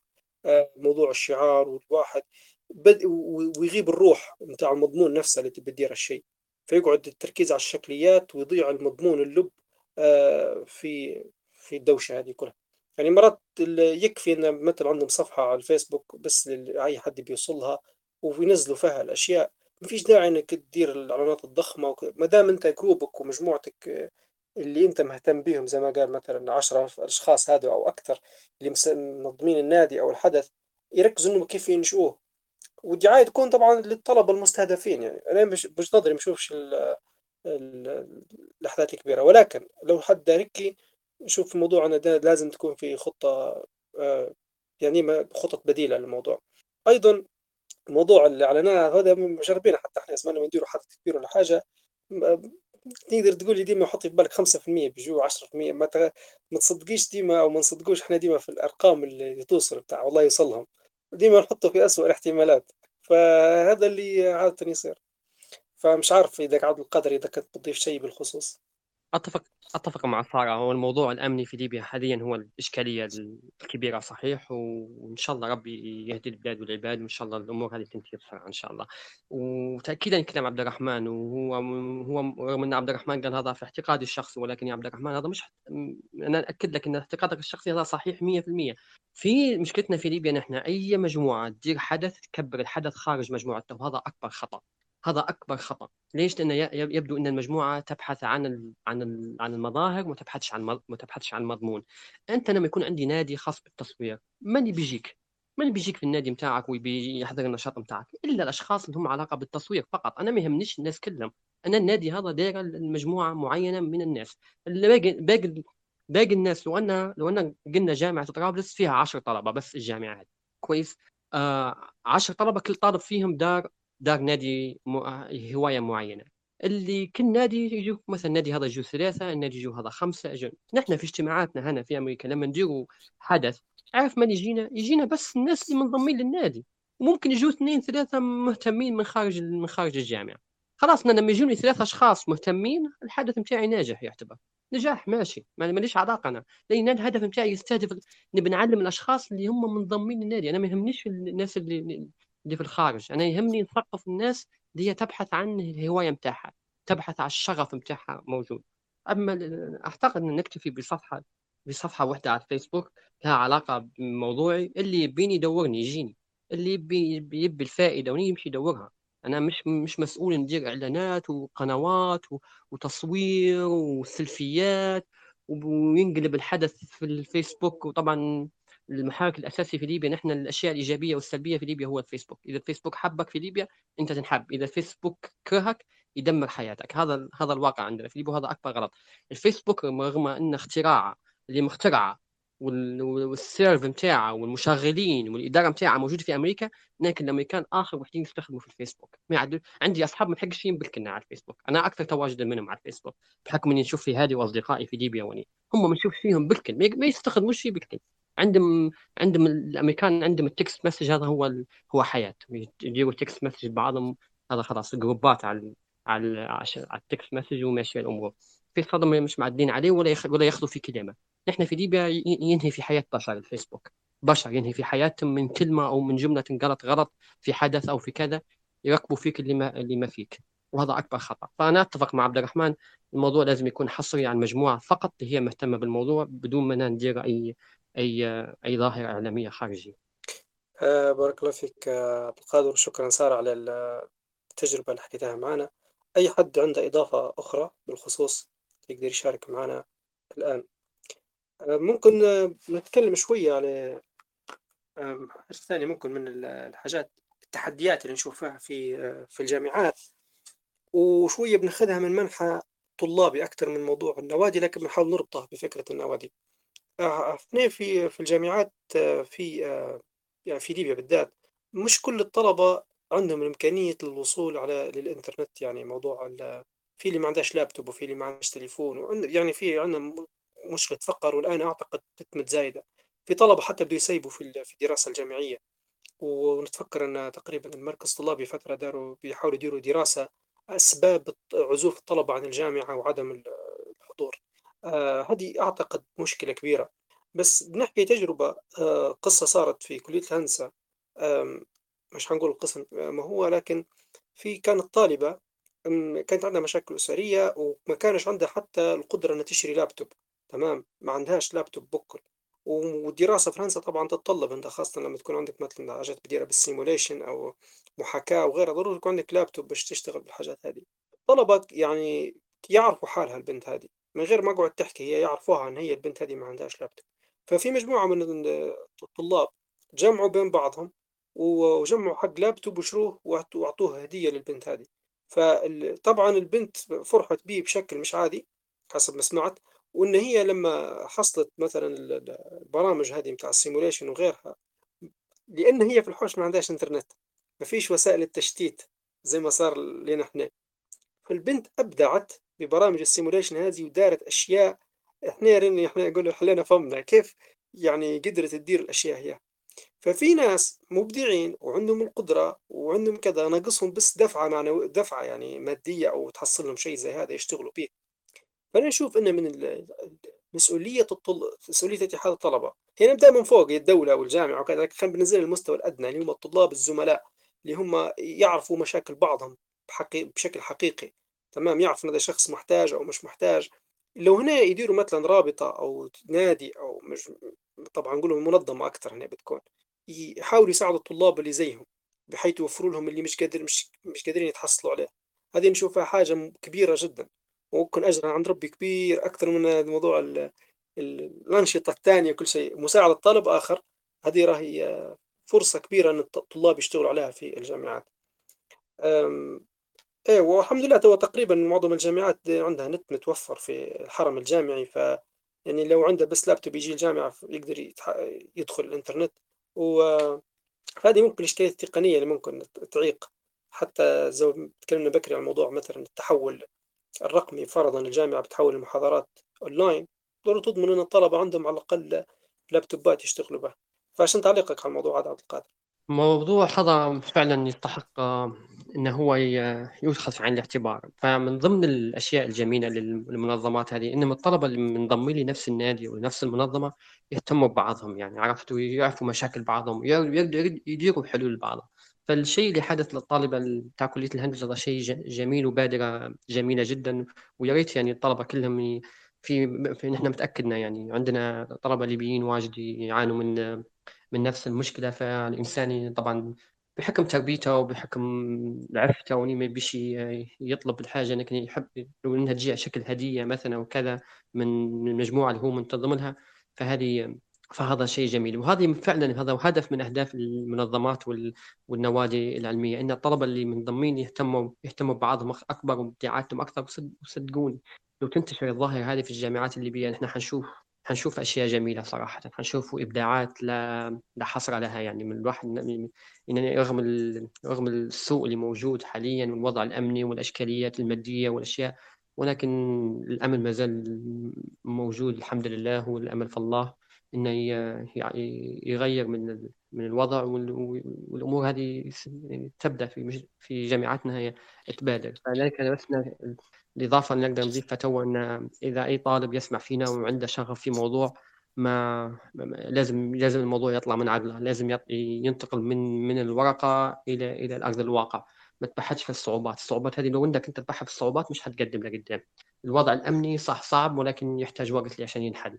الوضع المادي صعب لكن يحتاج وقت عشان ينحل. ولكن الوقت الضائع اللي يضيع منه هو اللي ما عادش يقدر ما عادش يقدر نقدر نرجعه. فالأفضل إن في أكثر من طريقة. يعني نقدر نقضي اليوم كله نحن نحكي على الطرق اللي ممكن نأسس بها ونجمع بها الأموال وكيف نفكر موجودة على النت وتقدر تبحث عليها وتطلب مساعدات من المنظمات اللي حكينا عليهن ويساعدوك في مشتى يعني وأنا متأكد أن الجامعات الليبية ما زال فيهن الخير من الطلبة ومن أعضاء هيئة التدريس وأنهم في بعض الناس قادرة أن هي أن هي تساعد. وربي يوفق إن شاء الله عزيزي عبد الرحمن إن شاء الله إن شاء الله. هو طبعا زي ما يقول يقول لك الإبداع يطلع يعني بمعناه يخرج من رحم المعاناة. فوراه التحديات اللي في البلاد اللي إحنا عايشين فيها طلع المبدعين را. يعني إحنا في وضع الظروف اللي موجودة والناس قادرة تتماشى وتتأقلم وتتصرف وهرب ضي ومش عارف شنو. ومع ذلك يعني الناس تأقلمت مع الظروف السيئة هذه. يعني بمجرد مثلا تجيهم فرصة يسافروا ولا الوضع يتحسن حيتأقلموا بشكل كبير. يعني تلقى الطلبة الليبيين لما يمشوا يسافروا في الخارج. يعني ينطلقوا زي الفرارة. يعني تخيل زي واحد يعني كان في تدريب قاسي فجأة رجع لوضع طبيعي. ف... فتلقاه الأمور سلسة عنده بشكل كبير. على عكس مثلا الطلبة من دول اللي هم مرفهين ومدلعين زي ما نقولوا آه، ما ما تحس مرات هيك ما قابلتهم أنا تو في في هنا في الجامعة في الجامعات خاصة مثلا الطلبة الصينيين وغيرها متقوقعين على بدايتهم هيك وما عندهمش هذيك النشاطات أو وحتى المهارات الحياتية اللي تصرفوا بها. قاعدين هيك في في فرق. ولكن أنا مش عارف شو كنت بنقول حاجة ثانية لا إله إلا الله ضاعت يعني مني. التعبير نقطة بس قصة قصيرة هيك للتشجيع بس عشان إذا كان في حد معنا مازال محبط نشجعه شوي. آه في ليبيا أنا أنا في أنا في ليبيا نسكن في قرية صغيرة جدا جدا جدا تمام؟ القرية هذه ما فيهاش أي نوع من الاتصالات لا موبايل ولا إنترنت. كويس؟ ما فيهاش يعني حاليا ممكن في الآخر خمس سنوات ممكن جاها الإنترنت وجاها ال DSL وجاها وجت الليبيانا والمدار. قبلها أيام وأنا نقرأ في الجامعة nothing like that. ما فيش بكل الأشياء هذه بعدين خوي جاب جاب مش عارف انت تعرفوه أو لا النت اسمه النت الريفي عارفين النت بتاع الريفي؟ تيلا آه تطلب رقم تليفون dial باش يعلق عندك النت ولا أكثر النشاطات درت خارج ليبيا. أكثر نشاطات ومؤتمرات وندوات ودورات خذيتها في مجال تخصصي خارج ليبيا. تمام. كانت عن طريق النت هذا اللي يشتغل فقط ساعة واحدة في اليوم. ساعة واحدة ومتقطع. يعني لما ندز الإيميل نقرأه ثاني يوم. رد نقرأ ما نرجعش رد لأنه هينقطع النت عندي عارفة مش هيجي مرات نقعد نصبر يومين باش نفتح النت باش نحصله باش نقرأ رد باش نرد عليه وباش نطبق وباش نملى فالساعة النت هذه مقدرها تقدير مش عادي بالكل. لا نقضيها على الفيس ولا نقضيها على تويتر ولا نقضيها في الشات ولا نقضيها في شيء. ما عنديش الأشياء هذه النية. نركز على الشيء اللي يهمني. ندور الندوة أو المؤتمر أو الورقة البحثية اللي أنا نبيها وكذا كذا. ننهي موضوعي كله في الساعة اللي يشتغل فيها يشتغل فيها النت. تو النت موجود في كل أنحاء رغم الوضع المأساوي في ليبيا لكن فيه ال DSL وفيه ال 4G وفي الليبيانا وفي المدار. وال LTT والشركات المستقبل والأجيال ومش عارفة شنو والنت يعني يعتبر متوفر. فشنو ناقص؟ ما ناقص شيء إنك أنت بس تحط الهدف اللي في راسك والنية وطيب النية وتبدأ تشتغل. إن شاء الله ربي يثمر إن شاء الله في الموضوع. إن شاء الله إن شاء الله. بارك الله فيك عبد القادر. آه أي حد عنده إضافة أي مشاركة بالخصوص آه الكلمة ليكم؟ تفضلي راني. وعليكم السلام ورحمة الله. بارك الله فيك مع حوارية اليوم عبد الرحمن. ومشكور جدا دكتور عبد القادر.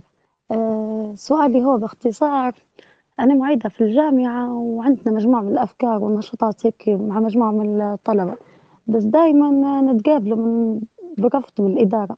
فكيف نتعامل مع سلبية الإدارة هذه أو الجهات المختصة من الجامعة؟ هل نستمر بالإقناع ولا مثلا ناخذ الطلبة هذا نستقطبهم ويكون نشاطنا خارج الجامعة؟ بارك الله فيك. جاوب عبد الرحمن ولا تجاوب؟ لا تفضل. لا تفضل. تجاوب عليها آه, آه شكرا يا رانيا. سؤال في محله وجميل جدا وربي يوفقكم إن شاء الله. شوفي السلبية هذه أنا واجهتها في جامعتي ففي خيارين هنا أو أكثر من خيار ولكن الخيار الأول دائما أبحث عن الشخص المناسب. تمام؟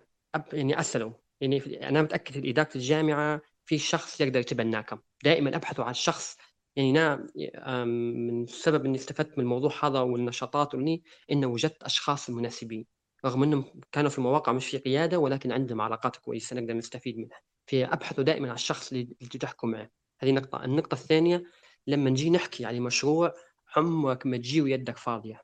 عمرك ما تجي وتقول نا نبي ندير ونحن نبي ندير وكلام هيك من من من من, من الأفواه. no no. ما تديروش الشيء هذا. عندكم فكرة عندكم مشروع ديروه بشكل احترافي ديروا data show ديروا slides ديروا ديروا presentation ديروا الرساله رؤية والهدف من المشروع كذا كذا كذا. وأبعثوا إيميلات من رئيس القسم لرئيس العميد الكلية لرئيس الشؤون الجمعيه لحتى في الأخير بكل لو الثلاثة هذم ما ردوش عليكم اللي هم المكلفين بالأشياء هذه أبعثوا رسالة لرئيس الجامعة. بطريقة جميلة اشرحوا لنا نحن كذا كذا كذا وفي مشروع بنعرضوه عليك وفي كذا والاشياء هذه ونحن فيمشي منكم واحد أو اثنين يكونوا متحدثين جيدين ويطرحوا الموضوع. أحيانا يفشل ما يصير شيء ما وعود وكذا ويقولوا لك okay لكن دائما خلك يعني خلكم دائما مستمرين ما تخلوهمش في أكثر من طريقة ولكن أسلك طريقة وأسرع إنكم أبحثوا على الشخص الشخص المناسب. مرات أنتم تطيحوا في شخص واحد يقول لكم الكلمة اللي تنهيكم كلكم تقولوا آه هذا ما يصير شيء بالمشروع لا وقف هذا قولوا okay دوروا على شخص آخر بديله واحكوا معه. ما صار منه شيء بدلوا أبحثوا على الثالث ما صار شيء من الجامعة وما توقفوش نشاطكم. انتقلوا إلى خارج أسوار الجامعة ودوروا على بديل آخر وابدوا في المشروع بتاعكم. هذه هي النصيحة نقدر نقول بارك الله فيك عبد القادر. شكرا راني على سؤالك. أي حد عنده سؤال ثاني إضافة بخصوص آه، المجال مفتوح. آه، مش عارف أنا ممكن تو ممكن نضيف كلام آه، بخصوص الدافع لأن كانت قلت سؤال علاش الدكاترة الجامعيين لما يدرسوا في الخارج ويروحوا ما يديروش مثلا نشاطات أو يعني ما ما ينقلوش التجربة أو الخبرة للجامعة بيحاولوا يطوروا من اللي موجود عندهم.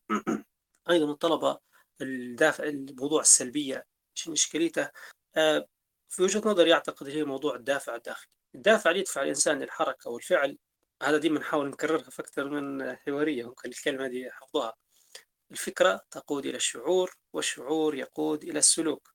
إذا كانت الأفكار غلط الشعور مش حيتولد أو كان بيتولد يتولد غلط فلذلك السلوك حيكون سلبي أو غلط. فهنا من الأفكار المهمة جدا أن نشوفها ضروري كل طالب وكل من يسمع فينا يحطها في باله موضوع أنك أنت شن دورك في الحياة.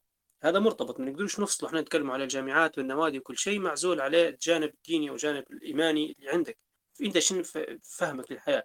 إحنا كمسلمين الله خلقنا على هذه الأرض لعبادته ومن اسباب أو طرق العبادة نتاعها إنك أنت تعمر الأرض هذه لأنك أنت مسؤول على إعمارها. حل مشاكل المجتمع مسؤوليتك. أنت لما بتشوف يعني من رأى منكم منكرا المنكر مش معناها حد دار ذنب ولا حاجة لا أنت تشوف فساد أو تشوف فساد بيئي أو تشوف فساد آه في أي مكان. أنت دورك إنك تحاول تصلحه. بيدك ما قدرتش بلسانك ما قدرتش بقلبك فموضوع الإصلاح الفلسفة هذه ضروري تكون في كل مسلم. أنت ما دامك عايش أنت مصلح. أنت ضروري تصلح اللي قدامك. ولما بتصلح وأنت بتحاول تدير الشيء هذا سواء كنت أنت في الجامعة كنت خارج الجامعة طالب مش طالب هذا ضروري تكون في بالك. أنت محتاج مجموعة أدوات تساعدك على الإصلاح. أول شيء إنك أنت تكون مخلص. لما تدير العمل ديما حاول تديره لله بس. مو زي ما حكيت مشكلة الشو مشكلة الظهور راهي كارثة آه كبيرة. والناس يعني أول شيء خلينا نتكلم غير إن العمل يحبط انك انت لو درت هذا كله باش الناس تشوفك مش حيحسب لك في صحيفتك ولا حاجة. يوم القيامة تلقى إنك أنت آه، درته شيء علاش درته؟ باش يقولوا الناس. خلاص والناس قالوا وصوروك وصفقوا لك وحصلت لايكات وحصلت إعجابات. خلاص هذا نصيبك من الشغل اللي درته كله.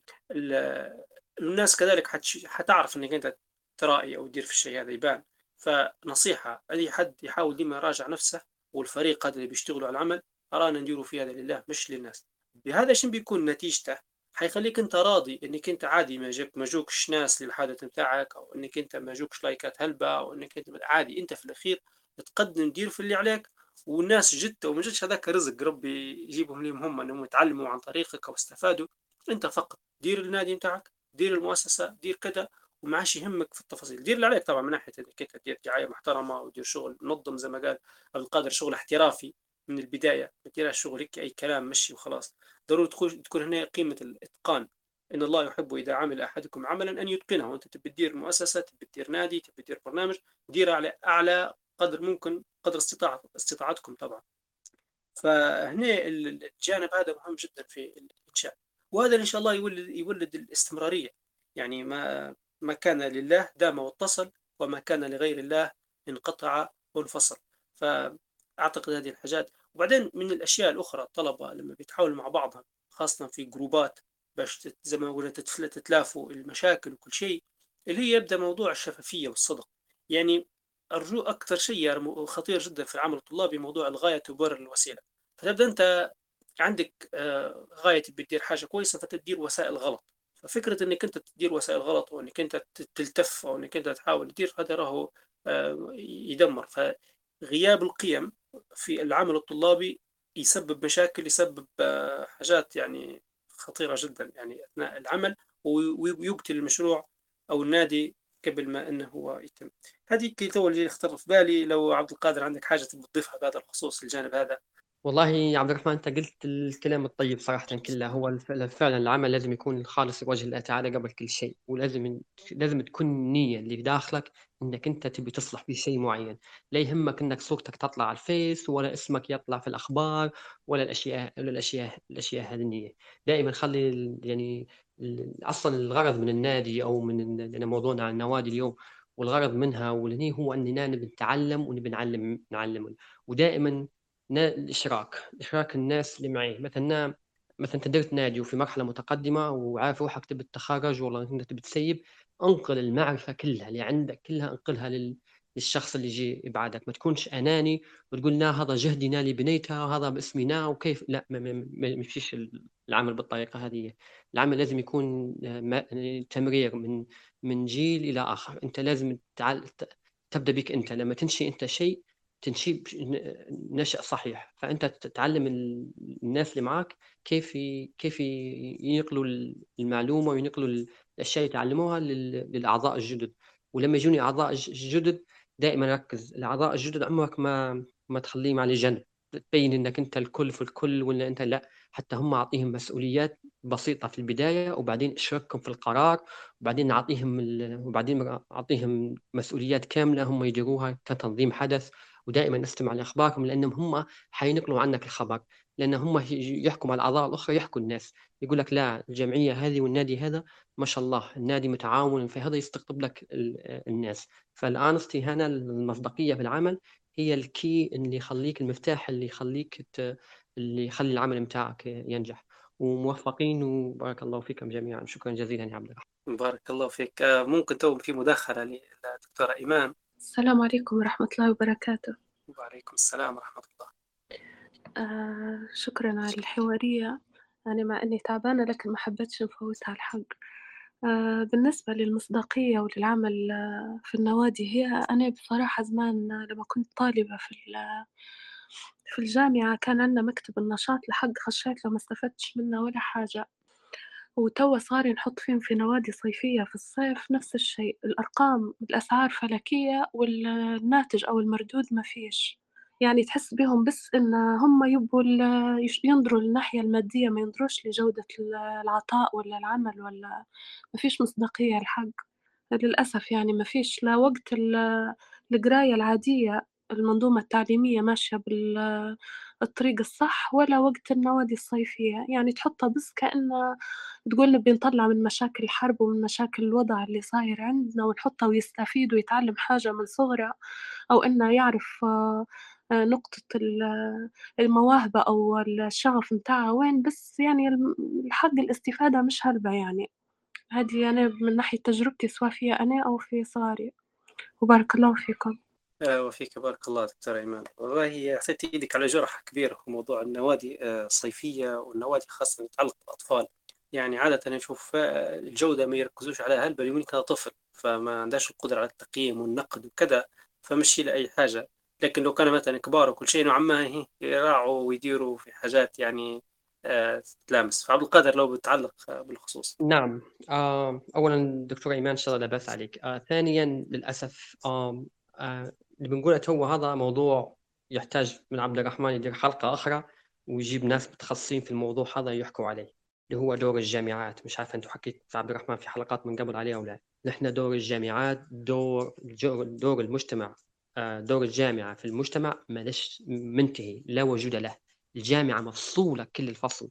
الجامعات الأمريكية الكبرى في أمريكا دائما مقر مقر الجامعة والكامبوس موجود في مش في المدينة وين قليل موجود في مدينة؟ موجود في في تاون في قرية صغيرة الحرم الجامعي وتلقاه مرتبط بالبيئة اللي موجود بها يعني له علاقة وثيقة باللي صايرة في المجتمع اللي هو علاقته به. في جميع الأشياء العلمية والأدبية والفلسفية والصحية والثقافية ومن ضمنها من ضمنها النوادي الصيفية. جامعتي هنا في إنديانا لما نعطلوا في شهر خمسة الصيف من شهر ستة لغاية منتصف ثمانية هذا مخصص لأطفال الأطفال الأطفال المدارس. في الجامعة يجوا الطلبة. فشو يديروا خلال في الجامعة تتعاون مع إدارة التعليم في المنطقة يديروا في في نادي صيفي. النادي هذا النوادي شوفي النوادي اللي هي موجودة في الجامعة اللي هي كانوا يديرونها طلبة الجامعة. يكون عندها دور في الصيف من خلال رعاية برنامج من كل نادي يرعى برنامج أو حدث معين يعلم للأطفال متاعين المدارس. تلقى الجامعة مسؤولة عن الوجبات الغذائية اللي هي وجبة الإفطار وتعطيهم التيشيرت وتعطيهم الحذاء وتعطيهم الحقيبة اللي عليها الشعار السمر كامب أو الصيفي ويجوا ويستفيدوا ويشوفوا اللي كنت تدير فيه الجامعة كلها. هذا نحن دور الجامعات منتهي. أنا مش مط... يعني في ليبيا أنا مش مضطر نحط ولدي في في يد مجموعة غير مؤهلين. من الناس اللي بتدير من الناس اللي بتدير سمر كامب في ليبيا؟ من هم أصلا؟ شنو المؤهلات نتاعهم من شنو ال... شنو السي في اللي عندهم؟ شنو ال... شنو البرامج اللي يحت... اللي لأن حتى السمر كام فيه فيه في برامج معينة فيه أسلوب معين يتبعه لأني جاني عيل عمره سنة وسنتين وخمس سنوات فطبيعة التعامل بتاعه تحتاج تحتاج شخص مؤهل يعني نفسيا وعقليا واجتماعيا كيف يتعامل مع الطفل هذا وكيف يمرر له المعلومة اللي هو أنت تبيها يتعلمها. فهذا دور الجامعة. الدور هذا نحن في ليبيا لا وجود له للأسف. منتهي. وما نعرفش السبب ليش. ليش ليش الجامعة مفصولة فصل تام عن المحيط اللي هي موجودة فيه. وهذا للأسف اللي موجود في ليبيا. وربي يعين إن شاء الله. إن شاء الله. فعلا الناس اللي يحطوا فيهم مش مؤهلين في كل القطاعات عندنا وتحسها كأنه ممنهج الموضوع هو. يعني أنا ولدي كان السنة اللي فاتت في الروضة كانت عنده آه، مدرسة متميزة جدا في التعامل مع طلبة الروضة وهيك. هي اللي اللي قاعدوا يحاربوا فيها إدارة المدرسة يعني. وأنا من الأول لما هي حكت لي ما ما توقعتش إنه شيء زي فعلا لما أنا شفته بعيني. أي حد في أي مجال متفوق هو اللي ديما يحاربوه فيه. فعلا والله شيء غريب جدا. وموضوع هذا محاربة التميز في القطاعات محتاج حلقة وطبعا مرة ثانية إن شاء الله بس عليك دكتور إيمان وطهورا إن شاء الله. آه آه، يعني مش عارف شو بنقول يعني موضوع النوادي خاصة بيتعلق بالأطفال سواء بس نوادي سواء كان رياض أطفال سواء كان آه، موضوع مقلق صراحة وغياب الكفاءات فيه. أمر غريب لكن بارك الله فيك على نقطة دور الجامعة. ما اخترش على بالي أن الجامعات فعلا يديروا شيء للأطفال. فهذا نقطة بالنسبة لي جديدة. أي حد عنده إضافة في العشر دقائق الأخيرة هذه المتاحة؟ إذا كان ما فيش ممكن ننهي حتى الآن. آه شنو كلمة أخيرة ممكن نقولها عبد القادر؟ الكلمة الأخيرة أولا شكرا لك وعلى الاستضافة وشكرا للشباب اللي والدكتورة والأساتذة والأنسات واللي انضموا للاستماع. شكرا جزيلا وربي يوفقكم. ونقول لكم ما تيأسوش راهو الموضوع يحتاج جهد وما فيش حاجة ببلاش ولازم تتعب عليها سواء كان قرايتك أو العمل أو المستقبل. وما تخليش حد مهما كان تخليش حد مهما كان وما تخليش وضع مهما كان إنه يقتل الشغف اللي موجود عندك. لأن الشغف هذا اللي عندك هو اللي حينقلك لك الأماكن أنت في حياتك ما كنتش تتوقعها بالكل وممكن يخليك أسعد إنسان في الدنيا.